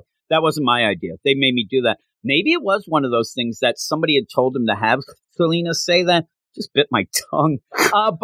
And now he's just gone against it so much because he didn't like that. Or maybe he just forgot he wrote it. He also has admitted that he doesn't remember things that he writes very well. He doesn't have a great memory like that. And I can appreciate that because I don't either. But it just seems like since then, and since a lot of the Batcat stuff, he's just gone out of his way to try to make Selena not as good a character as at one point it seemed like he was pushing. At one point, we thought that he wanted to write a Catwoman book over a Batman book, and a lot of the Catwoman fans were liking that. But in this, again, the cursing and the drinking and the killing, it's just, it's over the top. Now, as an aside, you say about him listening, and just as a joke, you know, he heard we like that going against it. I mean, you cannot get out of the way of the place names in this, especially because it's over-the-top narration. And there's some that are right in your face. And I'm talking about the idea that I think it's been pushed even more now, the idea of, hey, we're going down Breyfogle Boulevard, and here we go, and Kane deal, and whatever. There are so many things in there. Even if you go, anybody mentioned by name, that name is something. And somebody, and it's driving me nuts. And that's just a personal deal. I still even think about it. It doesn't bother me at all. It's just a personal deal. It throws me out of the issue now when we end up where everywhere you go in this, you end up having things, including just random people mentioned by name, actually are a tribute to somebody else and that and that. And it just... You don't like that the Penguins in the ICU have sprang general? Exactly. Well, that's what I'm saying. I don't need that. I mean, what does that do? I get it. I get that you want to do this and you want, oh my God, what a tribute. What a great guy. And again, for some reason, it's a stupid little thing. You don't like that, but even going that where the Penguin isn't like, you know, admitted here and he's under the name Ben Gwynn, I'm like, that makes me giggle. But why? You keep doing these things. I'd rather have a story then sit there and circle jerk with everybody in history here. I think there was a thing in Batman 66 where he was like, Penguin was under the alias of P.N. Gwynn. So it makes me think of that. It makes me giggle. Well, he ends up in even like they end up in this. There are really, really like he's running out of people to throw tributes to. So he's throwing in podcasters in this one. He is also going people who wrote for Mad Magazine. You end up having a guy that did a couple issues of The Brave and the Boldest, stuff like that. I'm like, you're really just getting it all out there, aren't you? Oh, my God. But Yeah, by the end, paying it forward, Jim. I'm interested in this. Yeah, I'm interested enough that because at this point, two issues in, Batman is on the road trying to get to the safe house. He's at going 200 some miles an hour. He's on the Simonson Parkway, Jim. You made me spit my coffee, you son of a bitch! I thought I had a second there, and I knew a second. Control yourself. The thing is, I spit take that because I knew that if I didn't, I was going to end up choking to death. So I spit. I spit it all over. My cat's looking at me like an asshole. He'll get there in 15 minutes, Jim, on that Simonson Parkway. I'm telling you, it doesn't stop. It's everything that is mentioned, and it's just Look, I'll go and buy you something nice at the Mooney Jewelries. There it is. These are all the things here. Oh, my God. And then again, the guy who gets killed in that is somebody. Then you go up to here and that's somebody. Oh, my goodness gracious. It just doesn't end. And I can't take it. It throws me out. So I'm reading this and the pacing because of that jumping back. But there's me. And I know it's just me. There has to be one other crazy nut like me going. But every time it's Simonson Avenue, I'm like, you son of a bitch. I get so angry. I hate it. But overall. Like, again, I don't hate this issue. I'm more confused. I'm more wanting to get involved. It's almost like any other time. I'm not good at riddles, and not that this is about the Riddler, but I'm talking about wordplay or things or jokes or whatever. I feel like I'm at a party, and everybody's laughing at these cocktail party jokes, and I'm like, I'm Homer. I'm like, I don't get it. You're just wrong turn. And then I start just laughing, but then I laugh when I'm not supposed to. I don't know what's happening, and now I'm just a jerk. But yeah, I can't. And a lot of people like that first issue. Then I look, and I'm looking. I have coffee everywhere. You end up where the reviews even weren't that great for this one. I think that first one, people are like, okay, this is cool. Let's go. And now the second one, let's get something. I need something going on. I don't need to have six issues where, again, Tom King. But, Jim, we went to Bridwell's Fine Jewels in this issue. I'm not drinking any coffee while we're doing this anymore. Yeah, that's all that I tell you. It doesn't end. If you look into it, it doesn't end. But, again, is this... It's all I'm doing right now is looking into it. Is this the best way to tell a story that you really want to have to be fun? And but thank God Vera lives at Kane Tower, Jim. Yeah, that's an oldie but a goodie. That is an oldie but a goodie. But how many different Kane things are around? But you can also play it out that it works in a different way. But still... We're not even bitching and moaning about the grease stuff and going back in that because we have no idea what's going on. She sits at the number 42 bus stop on the 400 block of Haney Street. There you go. Look, you can just count your blessings. You don't have any of this stuff in the backgrounds of ancient Greece. I know. All of a sudden they're in Greece. They're not going to the Parthenon. They're end up, we're going to go to the Palmyam. I can't even say Palmyam. Oh, my God. Yeah. Also, just keep going because we have a Len Wein deal in this as well. It just keeps going. Oh, my God. And I was just going to say, if that's your thing, how could that be somebody's thing? That they're like, I'd love an issue where everywhere we go, and plus, because it's the narration and the timing, you have to spell out the location. So it really just is like, how can I throw this shit in? Ad nauseum to Joker's really just pulled off what will become known as the Massacre of Newton Hill. I told you, and you said to me, you're like, I didn't think about it twice, honestly. I'm looking for it now. When you start looking for it, and it's kind of a trigger for me, it'll drive you insane.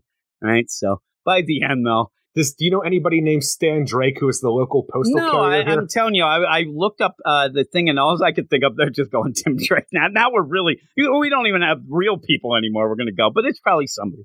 And usually it's just like the last name, whatever. But that man is headed off. It looks like the Riddler has left the trail. Like Selena said, you better not have left the trail. Well, we also end up having... I love that part. Yeah, that's good. And I think that with that, I don't necessarily think that it's fully the idea that the Riddler can't get out of his own way and puts the dick prints. I actually think that he's thinking ahead. What about Toth's Toffee, where Libero works? I say Toth, it's Toth's Toffee. Yeah, Toth's Toffee. And even that repeat, like, I told you yesterday that I worked near here. All right, make your purchase and move on. But by the end, Batman coming and, you know, seemingly being led to where we think that he's going, right to that safe house. Well, Jim, he had to get the information from Killer Croc in the Morrison wing of Arkham Asylum before he found out about Vera, to get to the freaking point where he goes to the Penguin to find out that there's Morse code that leads him to the safe house of Riddler and Catwoman. I need Grant Morrison to read this and like, don't you really much do a Will Smith. Get my name out of your mouth, right? I think I'm done. I think I did everything. Yeah, so there you go. Yeah, all those. Oh, bravo.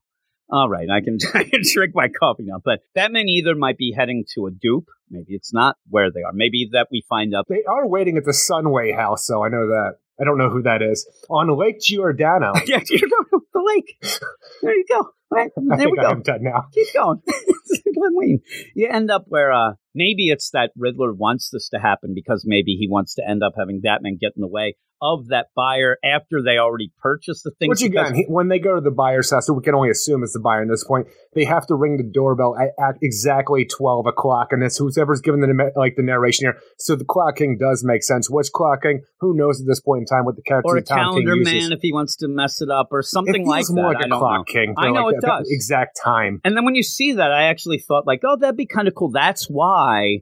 And when you figure out that the narration is from this person, where they're at my house, it does make sense of somebody who would be so obsessed with time. And somebody who's obsessed with time, because we have to know exactly when something happened every time we see it. And again, if you want to get somebody in the cool play, why is the Clock King dicking around with when things are happening? Be linear about it. Your clock. Stop jumping around time. Is that the whole gig? Because you're jumping around time? I started thinking of the calculator as well, of the idea where they did need... The buyer seems to almost be setting up the plan as well, or the little details of the timing.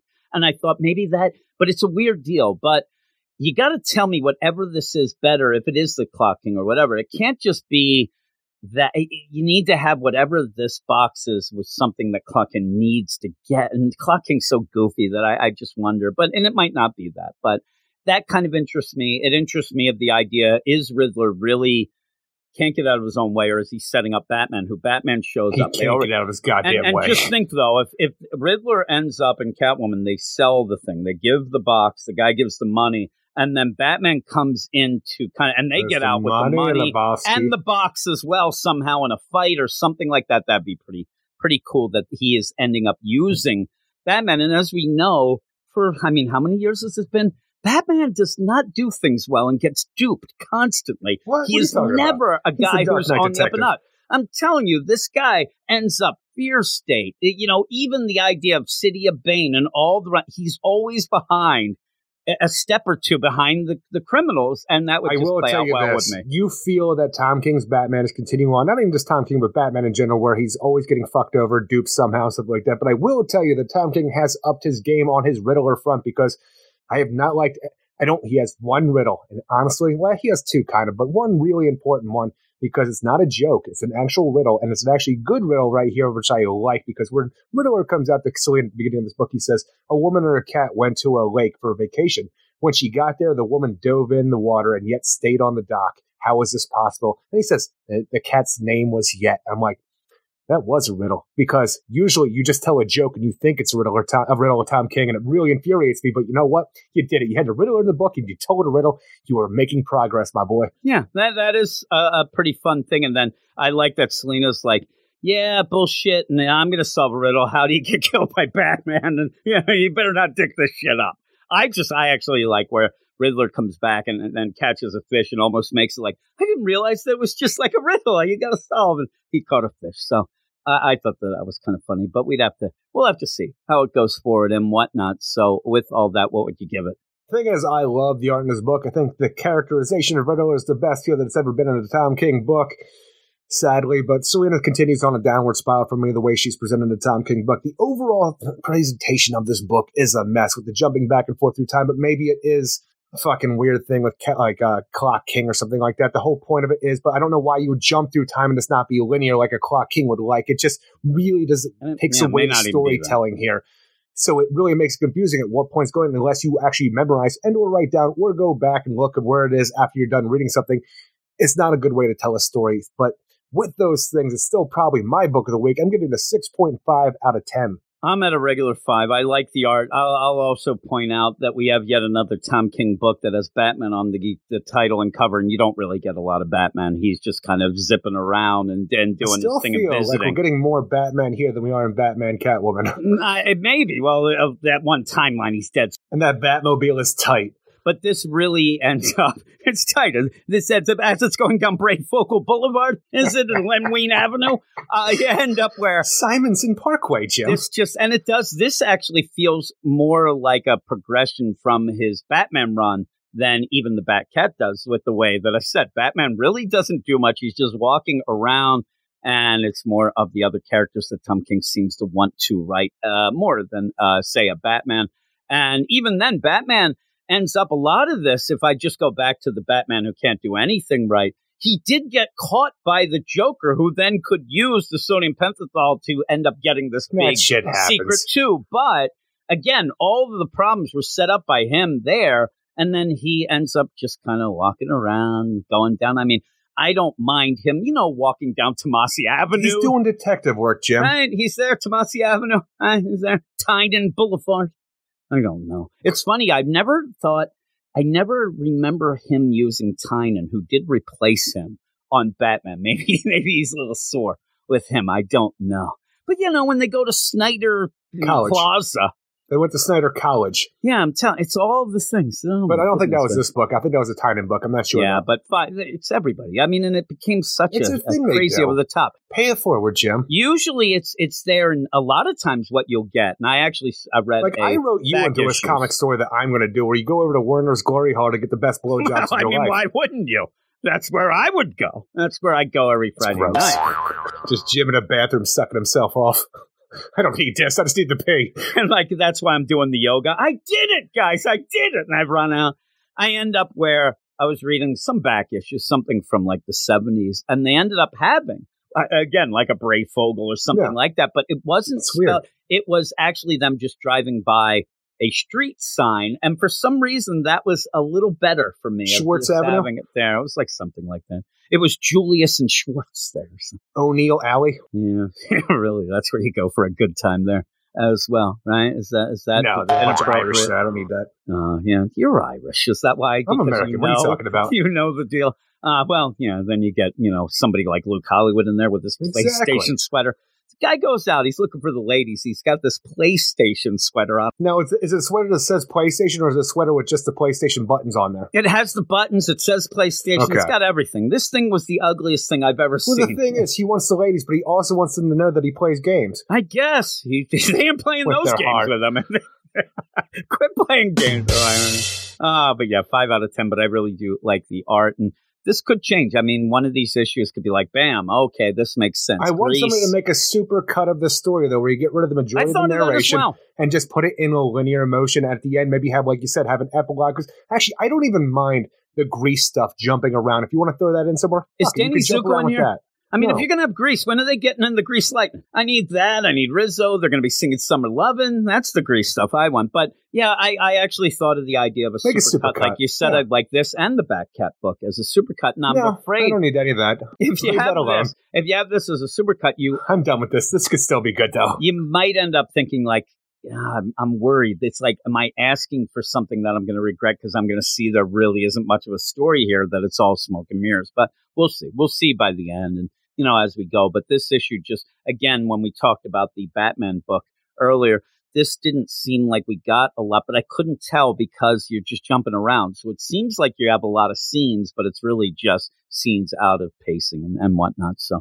with that, you like it a little more than me, but we're going to go off now to a little bit of news, and then we'll be back to finish up the podcast. Hey, everybody, I'm here with Luke Hollywood. What up, Luke? Oh, what up, Jim? Hey, and we're jumping in here on the DC Comics podcast to let everybody know and give them the idea. We have a manga podcast. We have the Weird Science Manga and Anime Podcast. And if you are interested in something like that with the manga, you can go and check us out. But the big reason is a teaser of what is coming up. We're going to change some things up on the manga podcast, where we want to get more new readers involved and get some new people involved with the manga. And I think that manga is one of those things where if you are a little disillusioned with DC or Marvel or whatever you're reading, manga is a really good thing to jump onto. Really fun. I ended up really falling in love with it. And even Andrew in Belfast this past week, he's obsessed with it. So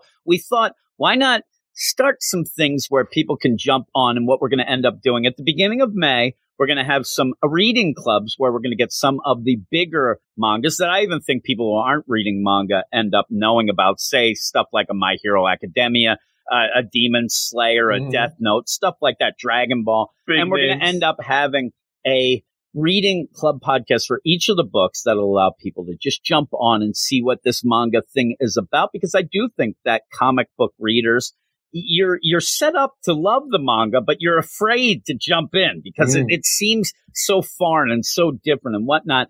But once you get in, we'll let you, we'll guide you in. And we'll end up showing you how easy peasy it is. But this is just a teaser. Again, we'll come back next week and stuff like that and talk more about what we're going to do. But yeah, if you are interested in manga, even right now, just look up the Weird Science Manga and Anime Podcast and give us a listen. But that is it, Luke. We're going to go now, and we're going to go off to the news. The news. This is the news, and I have two news items for us all tonight as I return to doing the news here on the podcast. I hope to continue doing this each and every episode. That doesn't always work out, and sometimes there isn't that much news, so we'll see how it goes, but that is the plan. The first bit is something that fans of the Young Justice Phantoms cartoon seem to be very excited about, including my man John Wayne and the Get Fresh Crew. But this is Young Justice Returns in the comic book series Young Justice Target. The surprising second life of the fan-favorite DC animated series Young Justice continued in the Young Justice Phantoms cartoon, but when the current season of the HBO Max streaming series ends, a new Young Justice story is coming, this time in a digital-first comic book. Young Justice Targets, which DC calls a follow-up to Phantoms, fully set in the show's canon, as a 6-issue limited series written by Phantoms showrunner Greg Weisman with art by storyboard artist Christopher Jones.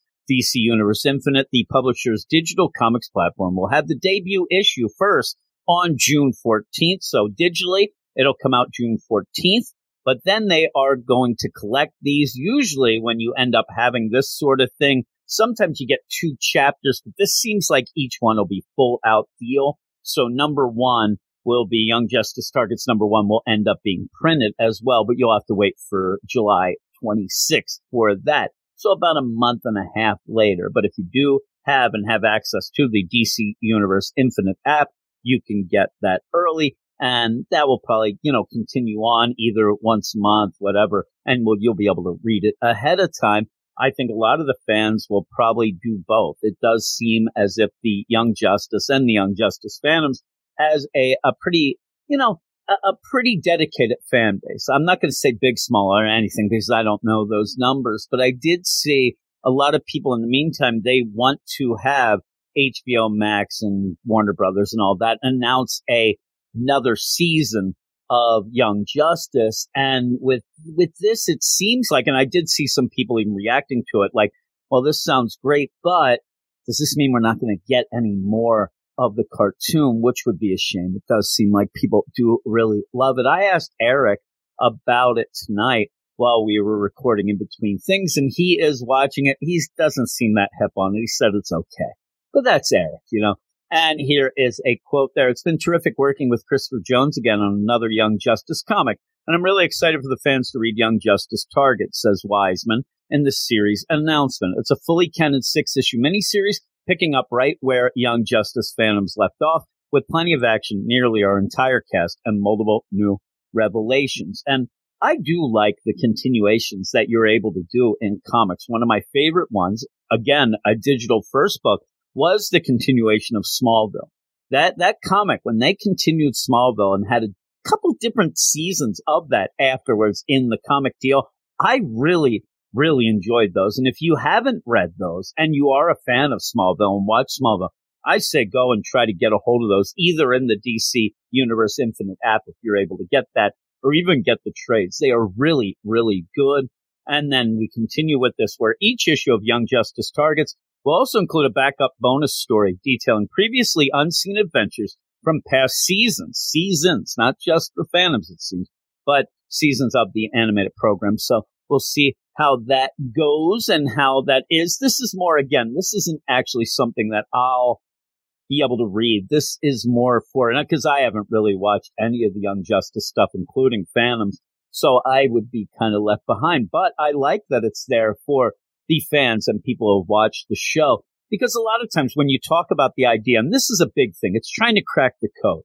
Every comic company, especially DC and Marvel, they're trying to crack the code of how do you get moviegoers and TV viewers, how do you get that huge audience? Because, I mean, that is immense of an audience compared to who is actually buying comics each month. So how do you get those people to actually buy a comic? And again, it's the idea. What would be the gateway drug? Well, maybe this could be something, because it is fully and specifically for that crowd. This isn't something where, and I always bring it up, where at Marvel even, where you have a Black Panther movie, and then if somebody went and said, oh, I'm going to check out the new Black Panther book, and you find out that he's in space without his memories, that doesn't go back to back. That doesn't coincide very well. Not really good synergy. But when you end up continuing the storyline from the cartoon right into the digital comic, you might be showing people, hey, look at this. You never had a comic, but here's how easy it is to get. Hey, you can even read it if you get the, Infinite app. Okay, they'll sign up for there. And then they see that. And then maybe you do say, like, okay, what are the other things going? This is the gateway drug of it all.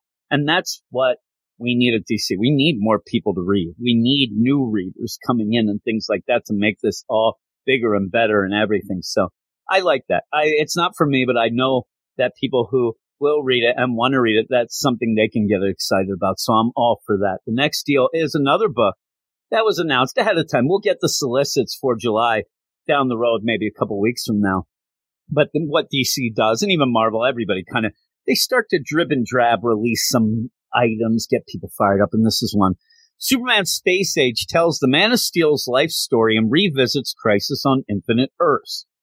Okay, sounds okay. Me and my man Matt Razor right now on the Patreon, we are going through Crisis on Infinite Earths. We have a Crisis Power Hour podcast, we call it, where at the moment we're almost done. We have one more issue of both Secret Wars number 12, and then Crisis on Infinite Earths 12 to finish up that. And then we're going to move on just as a little bit of a shout out. If you wanted to go to the Patreon and listen to these things, the next thing that we're doing is actually the combo, and it is the Justice League Avengers book that George Perez, and the thing that came out again to give his family some benefits and some money and things like that. But that's what we're going to do next. But this is all about the Superman Space Age. Okay, I just said it's going back to Crisis.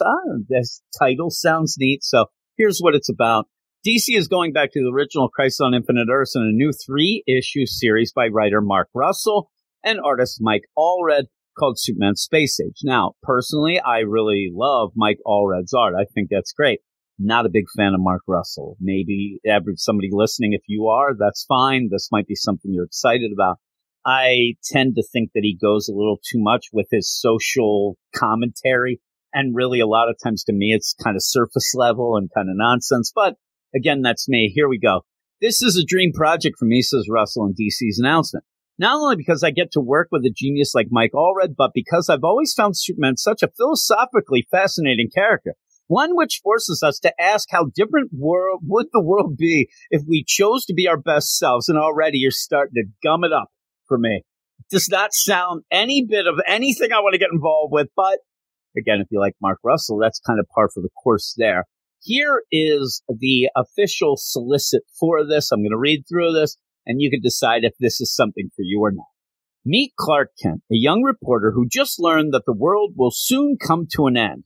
Crisis on Infinite Earths, it says, and there is nothing he can do to save it. Now, again, this plays off the idea. Sounds like a job for his alter ego, Superman. Yeah, when Clark Kent thinks there's nothing he can do to save it, of course it's Superman that's going to go and save it. Seriously, Superman Space Age from critically acclaimed writer Mark Russell and Eisner winner artist Mike Allred will be available in comic shops on July 26, 2022. After years of standing idle, the young man from Krypton defies the wishes of his fathers to come out of the world as the first superhero of the space age. As each decade passes and each new danger emerges, he wonders if this is the one that will kill him and everyone he loves. Superman realizes that every good intention is not backed up and without backlash as the world around him transforms, and no place is determined to destroy itself as he is to save it. Again, 80-page Superman Space Age number 1 by DC Comics in this three-issue prestige format deal, and it will be $9.99. So $10, I know you're getting 80 pages, and you're getting 80 pages of Mike Allred, which is great, but $10, and it will arrive on the shelves July 26, 2022. Again, I don't know how this, goes with the idea of Crisis on Infinite Earths and things, because Superman, we kind of know what he did and what he does and all that in that. So we'll have to see. We'll have to see how this is. But if it's your thing, then, have at it. That'd be pretty cool. But that's it for the news. Again, I hope to continue doing this as we go forward, all of that stuff. But we're going to go off now, and me and Eric are going to talk about the penultimate issue of Suicide Squad and finish up with maybe not liking it so much, but you'll see right about now. Well, he stares into the mirror, moosing up his hair. He kisses to himself, and he really thinks that here is Terra. Well, that's just Eric Shea. Looking for a star screen, or maybe a hubcap. Spends all his money buying all that crap. Corey Comics. Well, that's just Eric Shea.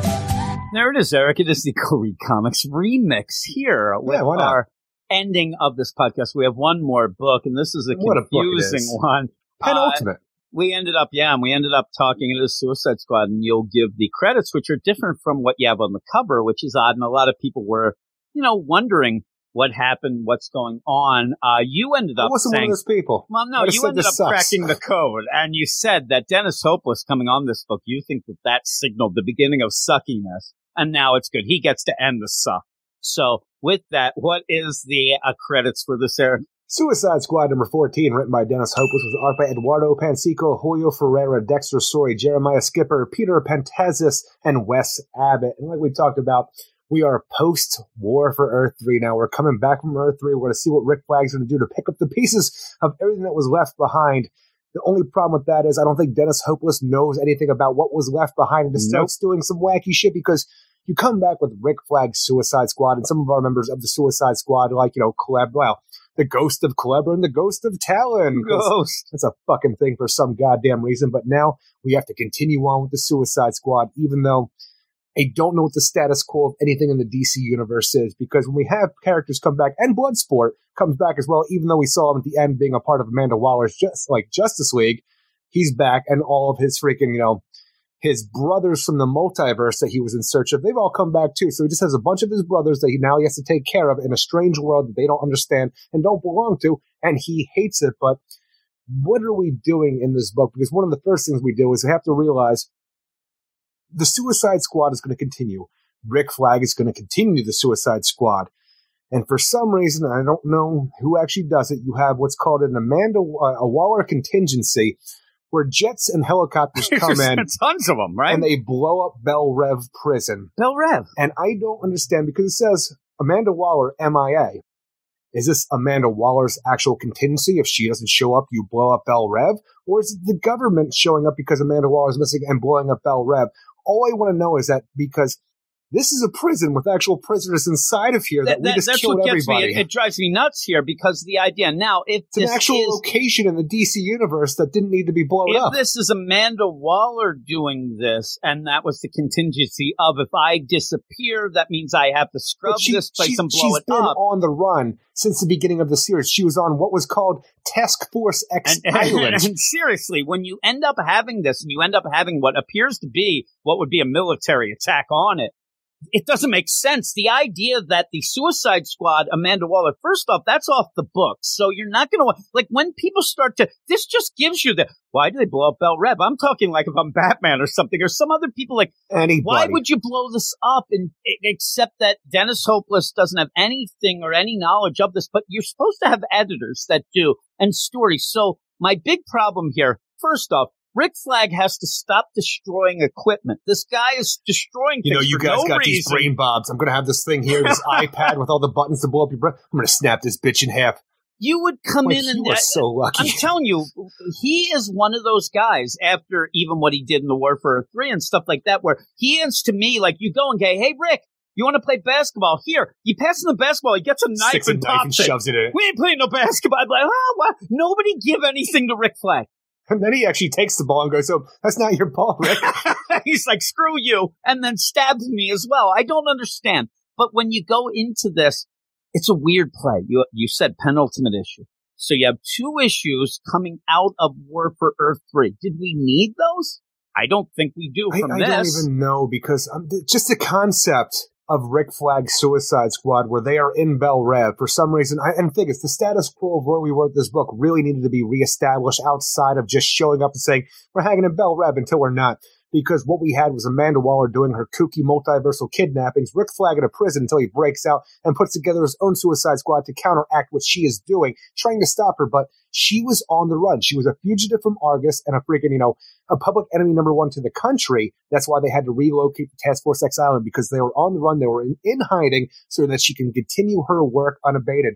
But what you have here is like, what do we do with this whole Waller protocol? She's MIA. It's like, all right, Waller's MIA. And then the Jets come in and they say, Bel Rev Prison eliminated. Task Force X disbanded. But then they go on to say, Suicide Squad disbanded. I'm like, you just said that with Task Force X disbanded. Why'd you say it twice? But there's more going on here than Task Force X. And we said the prisoners and stuff. But what is the status quo? What do people think about Rick Flag? Is he a fugitive to the state as well? I don't know. We rarely talk about this sort of thing, but I'm going to bring it up because it's something that we were talking about in the Slack, and also me and you talking a little. I was sending you messages, whatever, but there are a lot of sus things happening in some of the continuity. I'm going with, say, a Wonder Woman book where they don't even know what's going on with Deadman. They have no idea what Deadman is. You end up having this that feels so wacky. Even the War for Earth 3 throws up. And in this, you ended up having a lot of character work by Robbie Thompson leading this. You could have had these last two issues just being character moments with these characters just to set them up for what they're doing or whatnot. But I'm telling you, if you look at all these sus books, and I just mentioned, say, Wonder Woman, this, you even have some other things going on, Teen Titans Academy, stuff like that. It's the same editor. It's the same guy. And it's this guy, Chris Rosa. And I'm telling you, every time something comes up like this that I say, what the hell is going on? This doesn't even make sense. I look, and this guy's on the books. And when I did talk to some people, some writers of some of these books, and I say, this doesn't make sense. Why are you doing that? And they say, like say Tim Sheridan doing the Earth 8 Harley Quinn. It's just Harley Quinn. Which doesn't make sense, yeah. He says, oh, this guy, he's the one who told me to do that. It always, and I think, and this guy's only worked at DC for a year since Infinite. I don't think this guy knows what's going on, and they're relying, a lot of these newer writers and things like that, Dennis Hopeless not being somebody who writes at DC really, is maybe relying on some guy who has no clue what is going on. I know that we like to blame the writers or whatnot, but this guy's name keeps popping up on everything that drives me nuts about a continuity at a point where we need to nail down some things, even if they are going to change. With Dark Crisis, we need to know what's happening. You're ending a book, and like you said, we have no fucking idea what is going on with the Suicide Squad. And even if they know in book what that even means, they blow up Bel Rev as if it's a hideout for Task Force X, and that Suicide Squad is something different from Task Force X. That makes no sense. Even when we have this situation, we get back to Bel Rev, the War for Earth 3 is all said and done. Rick Flag's trying to figure out what to do next. And Kleber's are like, I'm still ghostly over here. It's like, and then the ghost of Talon says, I need you to do right by her, Flag. Get Culebra her body back like last time. And Flag says, right. Yeah, of course. The Lazarus, what's it? I'm like, you left her body on Earth 3. What the hell are you talking about? She's a ghost. Were you going to give the ghost a Lazarus lesson? She's going to fucking reincorporate? Because then, even then, it's like, okay, we've had this whole thing. For some reason, Dead Man, Boston Brand, he can't be seen by normal people in normal continuity outside of that goddamn Wonder Woman book, but we just have ghosts that are hanging around here. They can touch things, but they can walk through things. It doesn't matter, but then there's Talon after this, like, it's time for me to move on. I'm going to the other side. Goodbye, my friend. Yeah, and goes off actually eliminating a pretty good... Did you go to hell? What happened here?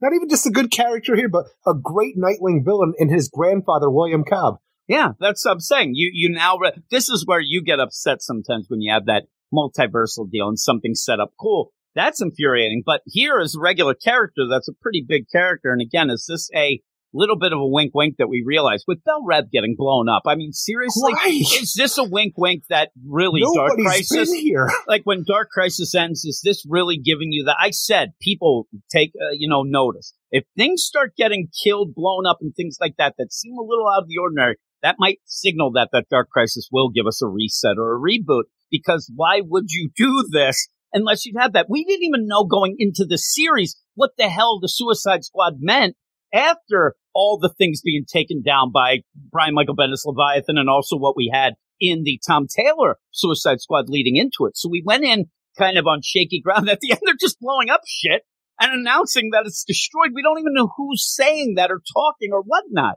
And it seems very, very odd. And again, we like the character work in this book. This book was really hinging on the future state stuff and the idea of this Earth 3. We finally get the word for Earth 3 that thudded. And it's a little different than what we had in Future State. Well, because it's being averted, it seems. Yeah, but it was trying to head that way. It's a little different. But I think that, I think it was averted completely now, and we wouldn't get that possible future. But and we have the Justice Squad, but just not the same members. No, I'm saying with this Dark Crisis, I think it's going to reset. We're never going to get to that future anyway with the way that's headed and whatnot. We've already had the Magistrate taken down and all that other stuff. But in this, and seriously, I actually got a note from somebody in the Get Fresh crew that said that me and you should never talk about these connections anymore because they think it's bullshit and it infuriates them when we talk about it because it's something that is obviously left behind. They said so. We'll never get to that. Still what we're doing in Teen Titans Academy. Yeah, well, Teen Titans Academy is canceled too. It's a really funny thing that the two books that really centered on that are both canceled now.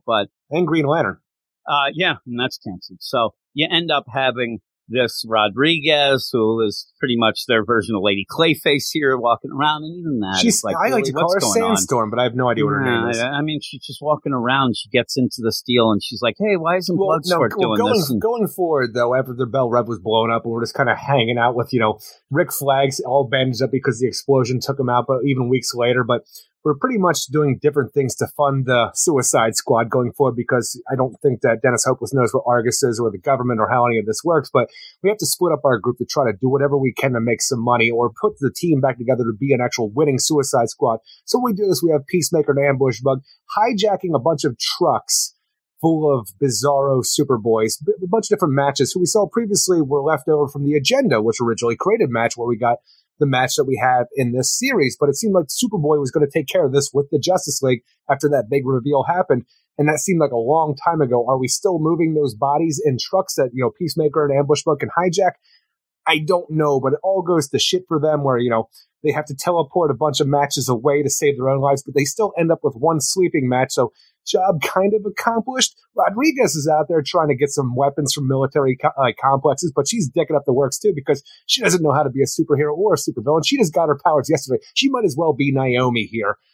And then the whole thing too, where you have Mirror Master and Culebra and Bloodsport, mostly just Mirror Master and Culebra in the body of a guy who infiltrated a Mannheim gang trying to steal some stuff from them. They are just trying, we're essentially watching this team split up and just trying to do whatever they can to do these different jobs, but also it seems like they need to be funded. Like I'm saying, I don't know what these jobs are, who's handing the jobs down. Like, I have to say that it's to be funded because ultimately that's where we're going to go for the next issue. We need to be funded. And I'm like, is that what we're doing here? Because hijacking trucks full of matches. I'm like, are you getting them away from the Agenda? Are you trying to get them for yourself? Them? Are they getting something? What's the deal? The weapons as well. It seemed like the American military. I don't know what you're doing here. And even this red ruby, this magical ruby from Mannheim, Moneymaker Mannheim over here. Like, I don't know what you're doing. Are you actually doing Suicide Squad missions? I don't know, because by the end of this issue, the idea is, we got to stop taking L's. We need some W's. And to do that, we need to be funded. So fucking we got to kidnap ourselves a Lex Luthor. I'm like, I don't know what you're doing. I know. This book is about. And even at the beginning, it threw me off because, like you said, all of a sudden Bloodsport shows up. He lands in a pool. And then it's like, okay, Bloodsport's here. You promised me, you gave me your word. And all of his alternate universe dead brothers, but they're not dead. I just didn't even like that. Well, they weren't dead before either. Well, I'm saying just this idea of saying all these dead brothers, and then they go, they get up, they're not dead. His brother in this world is dead. That's why he agreed to, go to the multiverse to see his brothers. You would say just alternate universe brothers. Right. They're not dead. The ultimate universe brothers who aren't his dead brothers. It didn't even play out well. And he's like, better, but that doesn't even make sense to what we saw before. Now they're just in his house, being a bunch of layabouts, and it's pissing him off. I just, even that, you have that going on, and is that enough for that? You have two issues, one issue left now. And what are we going to do? Are they going to try to kidnap Lex? And then what, do something with this. That was why we liked the book going through this, was the character work. And now you just get Dennis hopeless, and this is just fucking it up to try to have ourselves a new Bizarro Superboy on the team, even though he wouldn't be the same and possibly as damaged as the rest of these matches that did wake up and tried to kill them. Are we getting on our own team? Are we taking this because we need guns on our team, and we have this magical fucking Ruby from Moneymaker Manheim to try to do something with that? I don't know if it's just, are these the things that we need to collect? Our little one-issue scavenger hunt to make the team better? Are we funding this because we need Lex Luthor by the end to fund our Suicide Squad? And obviously, the only way to do that is to kidnap him. But just imagine, here is our Suicide Squad now. Rick Flag had an amazing Suicide Squad before the War for Earth 3 started. But even before that, though, before that war could start, we had Lorazad and Cheetah zapped away to the Phantom Zone, so we didn't get to do dick with them. But where's the Parademon at? What happened to him?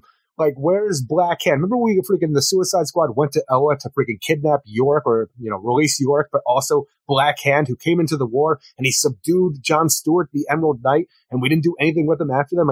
Where is Black Hand? Please tell me. So again, the War for Earth 3, it didn't pan out as well as you thought. No. But even then, we talked to, say, Jeremy Adams, and he did say the idea where they weren't originally, him and Tim Sheridan were not involved. We said that when the original solicits came out. At the last second, they were told, hey, by the way, you have to throw this in. So right there shows that there's nobody at the helm that knows. And in this one, which is the penultimate issue, which you would think they have a bit of time because of that War for a 3, at least a month or so, whatever. And you have 3 artists on it, where this just seems cobbled together and thrown in, and nobody's even checking stuff. Like you said, just the idea of the eliminate it, Task Force X, disband it, Suicide Squad, disband it. Are you just repeating yourself? That seems doesn't make sense. And that is something that is a mistake from somebody, seemingly a mistake from somebody who just does not understand the things either they're writing or editing or checking or whatnot, because that is ridiculous. That is like almost saying, hey, did you kill the Batman? Yeah.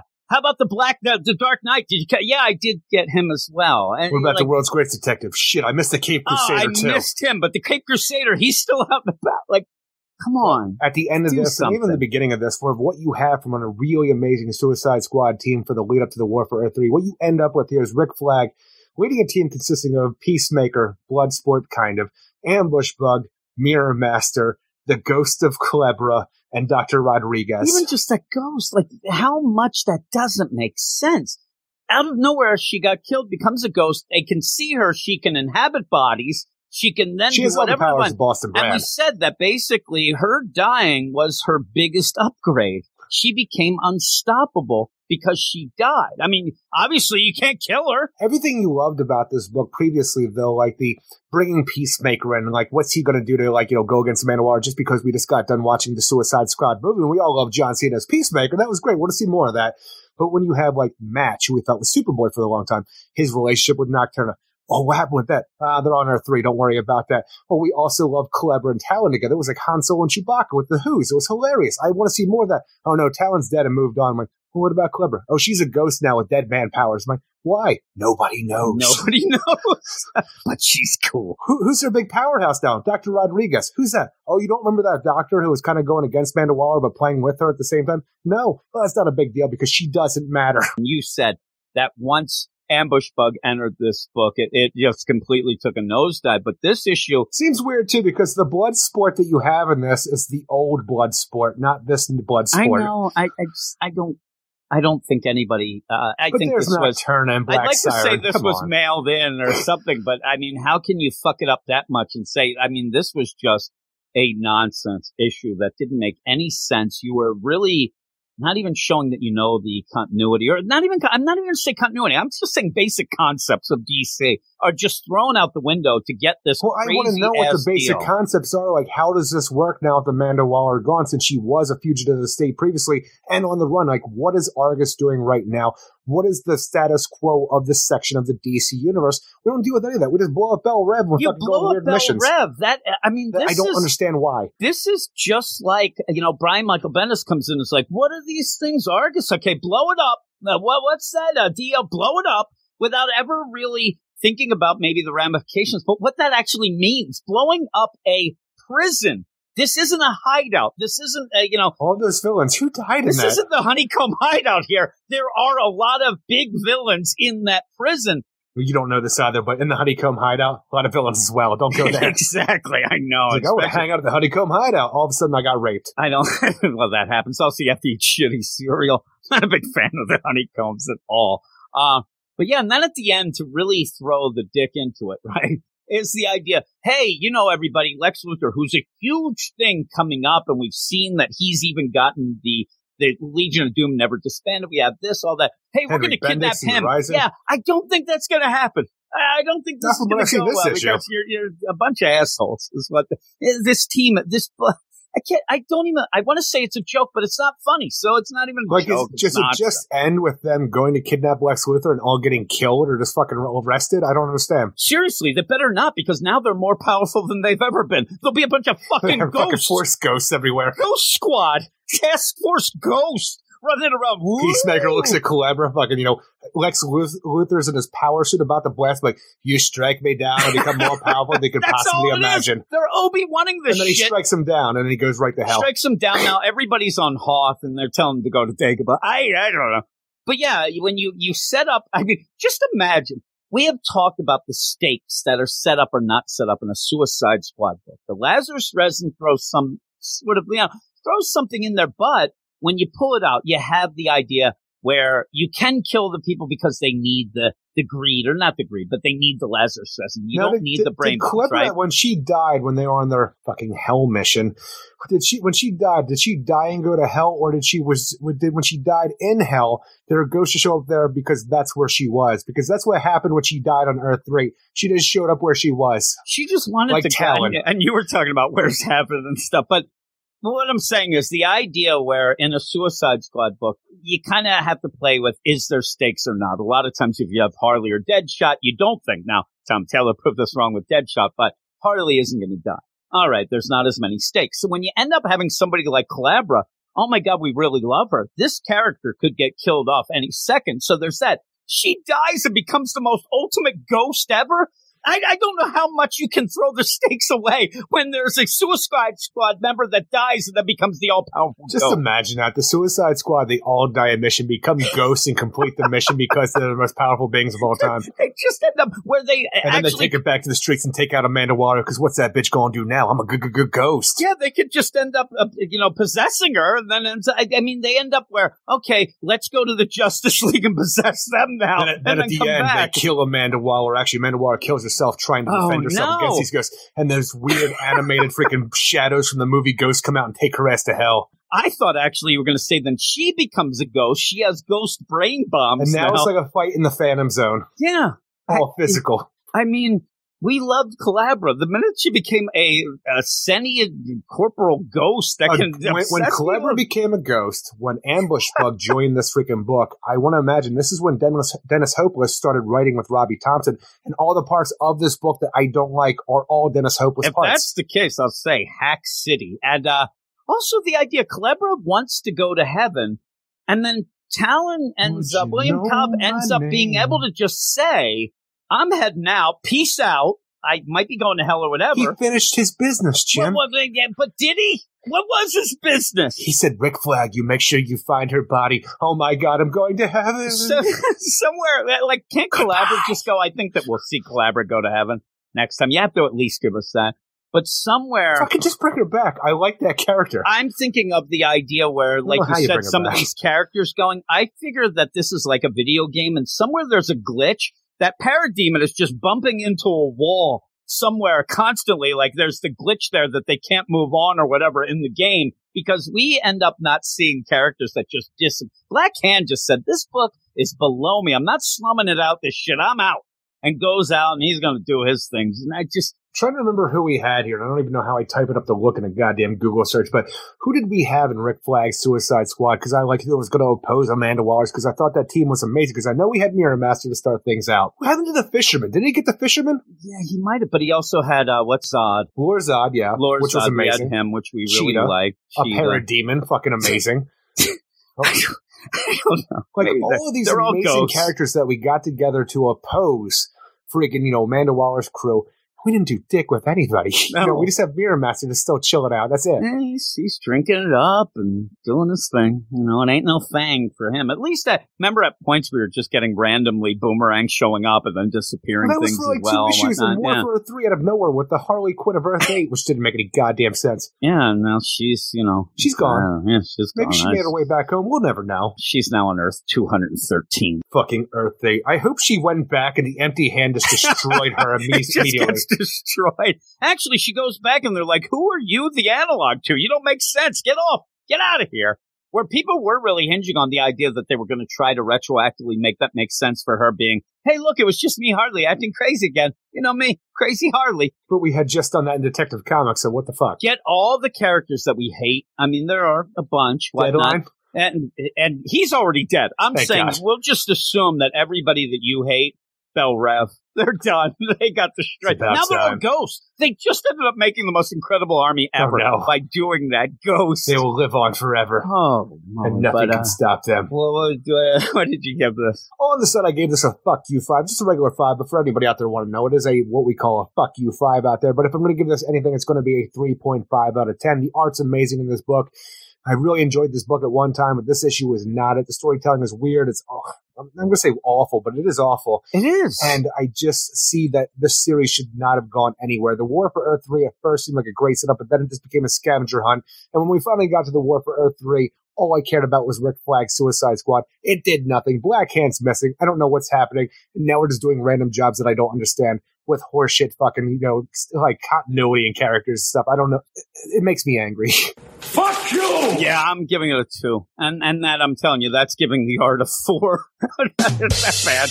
Like, what happened to this book? At one point, this book was on our pull list, and then it just, like, you know, hit a curve and went downhill fast. Yeah, you know, cover your ears. This is hogwash. It's what it is.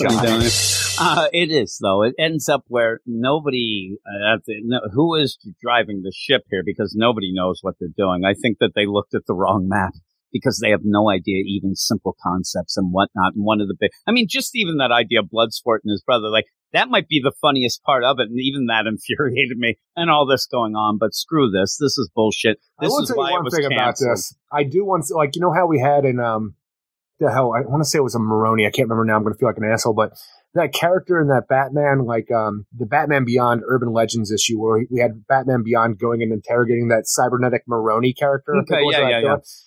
Like that character in that future of Batman, the idea of the third generation of crime family guy, Chet Moneymaker Manheim here, I do want him to continue because he's such a douchebag with a laser gun. He is a douchebag. It is funny. And he calls himself Moneymaker. And I just want, like, you know, the Shane McMahon, here comes the money theme song to come out. Moneymaker Mike, that was the sidekick of Froggy Fresh / Krispy Kreme, Eric, and you know that I love them.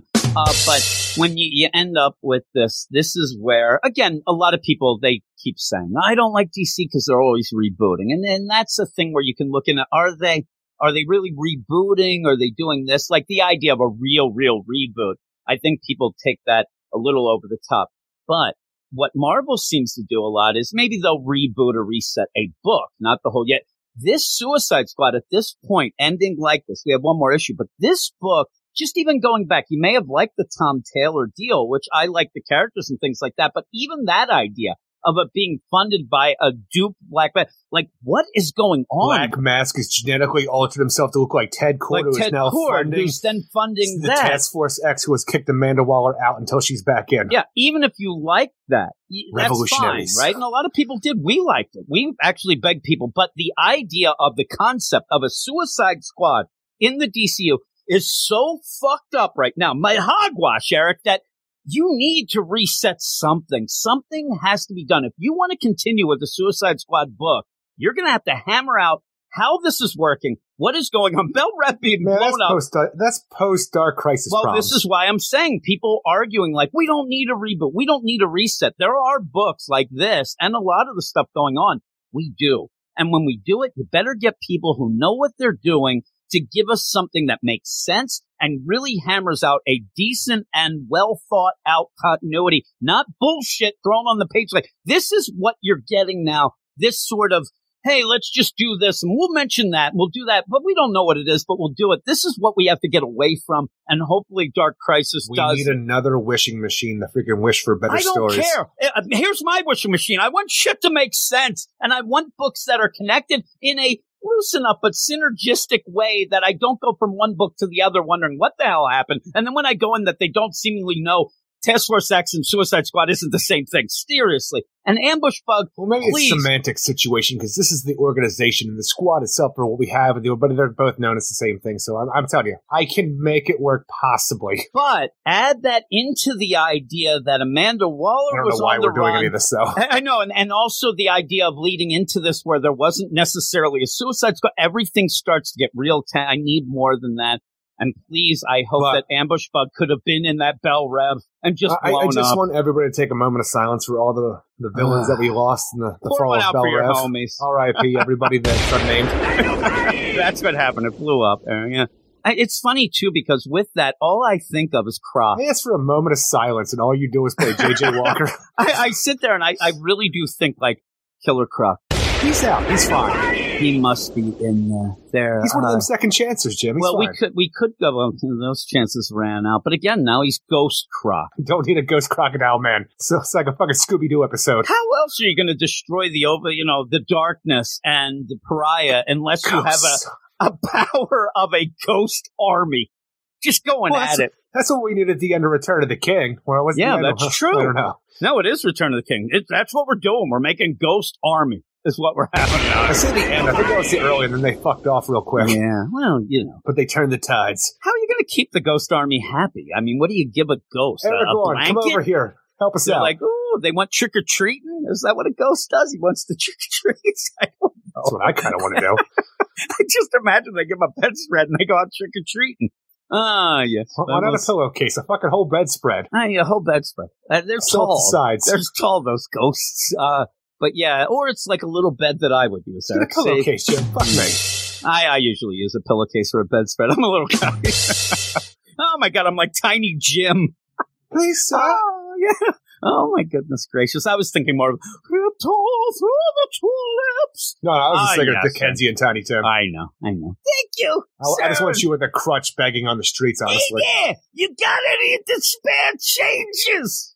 Get away from me, you old man. I'm not an old man. I'm a little bit of a curmudgeon, though. Oh, here I am. I'm a newsie. I don't know. My whole continuity is really wacky. Oh, this book sucked. All right, that's it. Eric, what is your book of the week? My book of the week is Batman Killing Time number 2. Yeah, mine is Batman 122, hoping that the Shadow War picks up a little from that. But yeah, a little bit of a down week for us here at the Weird Sun Studios, but that doesn't mean that you stop reading comics, because Eric's one said, go read comics, because you know what? When the comics are... Here's my little slogan. Here's my little slogan. It's just another week away. It is, and it's like it springs eternal, but the idea, if you end up reading a bad comic, you're just going to end up... You go read comics, because that's where you get the good ones then, Eric. Well, thank you for telling me how life works. There's always the hope, and here's the hope that we have here. You could give me a little, like, side wink, Eric. I won't see. But you wink. I'll know which ones you wink. And when I mention these books, and you give me a wink of the ones that you think might be better, and then you wink on the left eye if you think that they're, and I'm, R.I.P. I've already forgotten the rules. R.I.P. left eye. There's no rules, Eric. Just wink at me. I just want somebody to kind of, and in my mind, I'm going to pretend that you like me. This is what's going on. Oh, my God, look at that guy winking at me. Oh, my, I still got it. Still got it, I do.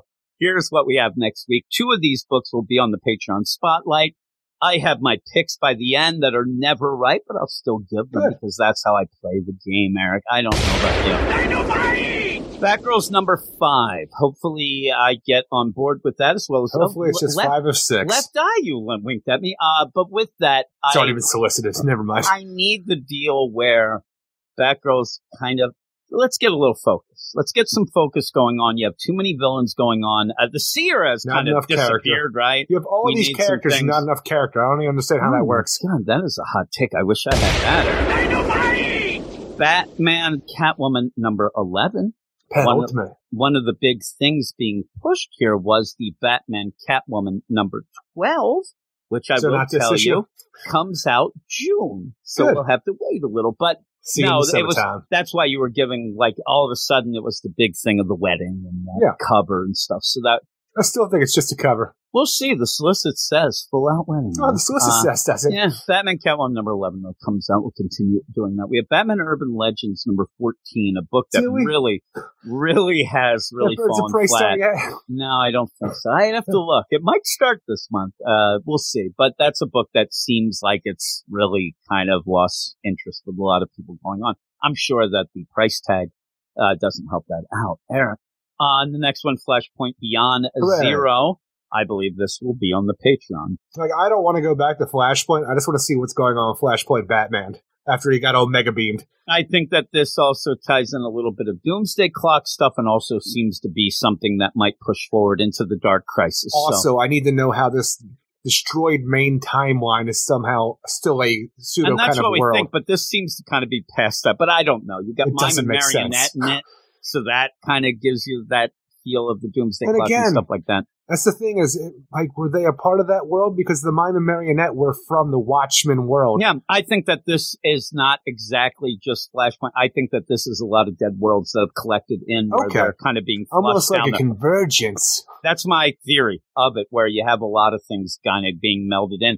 And it is a villain called, like, Clockwork that Thomas Wayne is trying to figure out what this means and what's happened. So I'm interested. I said to people, I saw that preview, looked at it and whatnot, and I'm pumped up for it. I'm excited for it. So hopefully it is something that's good. That's your spring event, Eric. The Clockwork Killer's on the loose. We have to go back to the Flashpoints for some reason. And maybe the Doomsday Clocks. It may just be that the Omega Beam sent Jeff Johns' retribution. We'll so we have Green Lantern number 12. That's going to come up just as a little side, if you weren't aware, that's the end. It's ending there where you're going to have that. And the talk of the town, and this is straight from, I think, Joshua Williamson, who said he actually fumbled a bit.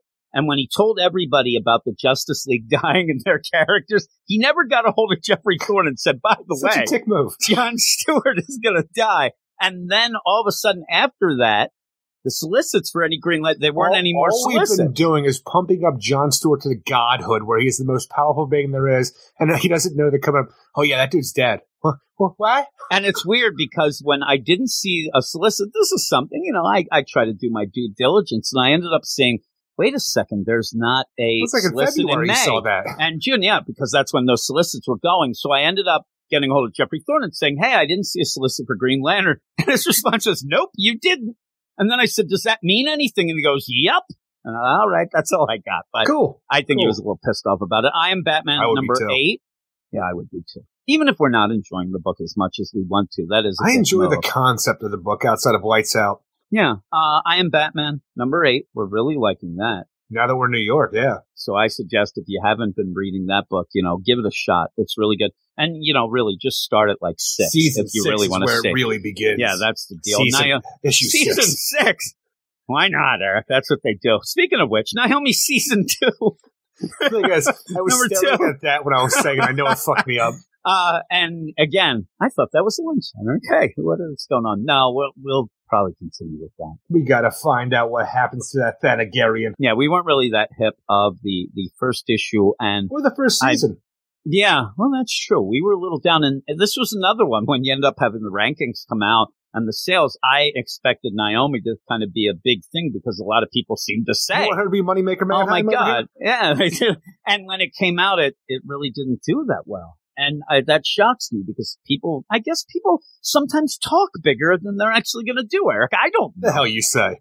One of the funny things, though, when I was doing the Solicits podcast where I ended up, and I did realize I hadn't done the Solicits podcast in a little bit, that is where I actually would always know when you would ask me how long a series is. And I used to know, and then I didn't. I realized that's because I hadn't done that in a bit. But when I was reading that Naomi solicit for June, it starts off with like straight out of the sensation of the new TV sound, really? Yeah, it was in the solicit, Jim. You going to believe that? Yeah, no, not that, because I don't know. Maybe they think it's a sensation now, but yeah, that's a TV show, Jim. Obviously, it's a sensation. Maybe. What's still going on? I guess the season was over. I didn't hear many people talking about it. Is that one of those British seasons? No, I don't know. Those assholes.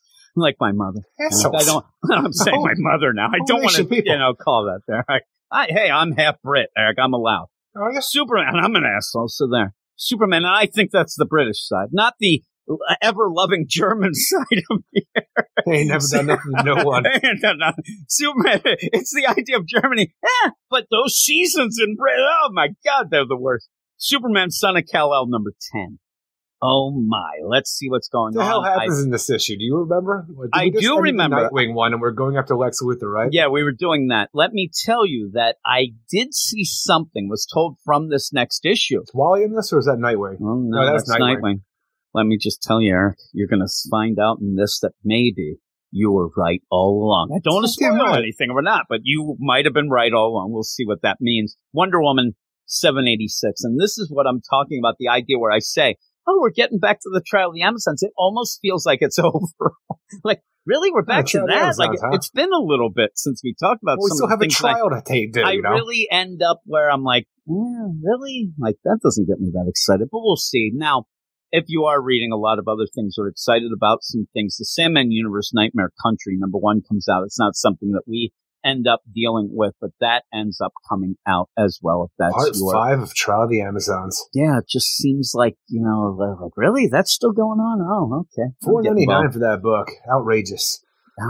I think you have the young Diana back. Still, again. Outrageous. Why would you have that? Outrageous. Why would you have that in that sort of deal? And now, I wanted to bring it up, and I wanted to make sure of this. The Sandman Universe deal, the Nightmare Country, if this is something you'd be interested in, maybe you don't know about or whatnot, it's James Tynion, and a lot of people like his horror stuff and whatever. And yeah, it's a James Tynion book, so maybe people might want to get involved with that. I know Ruben's probably going to read that one. He loves it. He loves the Sandman. A lot of people love Sandman and Dream stuff. Yeah, and it's James Tynion. Again, not doing anything much else going forward with DC, but he's doing this, so... You have that. But all in all, I do think that on the spotlight, I think it would be Flashpoint Beyond, as well as for some reason, I think they're going to go Green Lantern, just out of nowhere, Eric. But okay.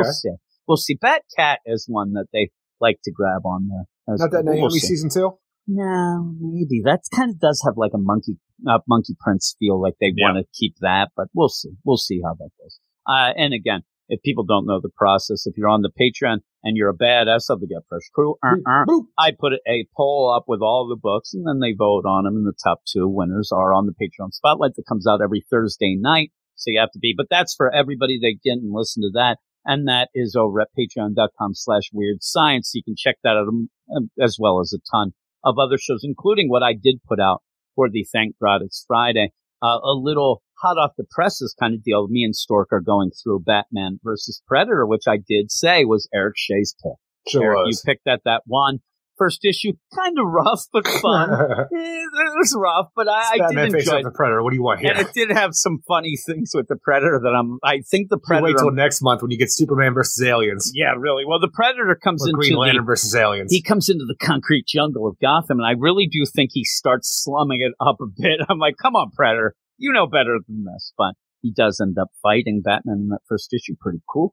But with all of that, that is it for the podcast. Thank you for our email, Luis. Again, if you want to email, it is WeirdScienceDCComics@gmail.com. And we read everything, all of that jazz, all that. Check out the website and go to the Twitters at Weird Science DC. But that's it. Remember. Well, also, I didn't even say the website deal. It is WeirdScienceDCComics.com, and then the Instagram is Weird Science Comic, where I end up having that It's a combo. It's DC and Marvel and stuff like that. So check all that out. It's all in the show notes, whatnot. Remember to read comics, Eric. Go read comics. But what do we say at the end of the show? Everybody have a great week.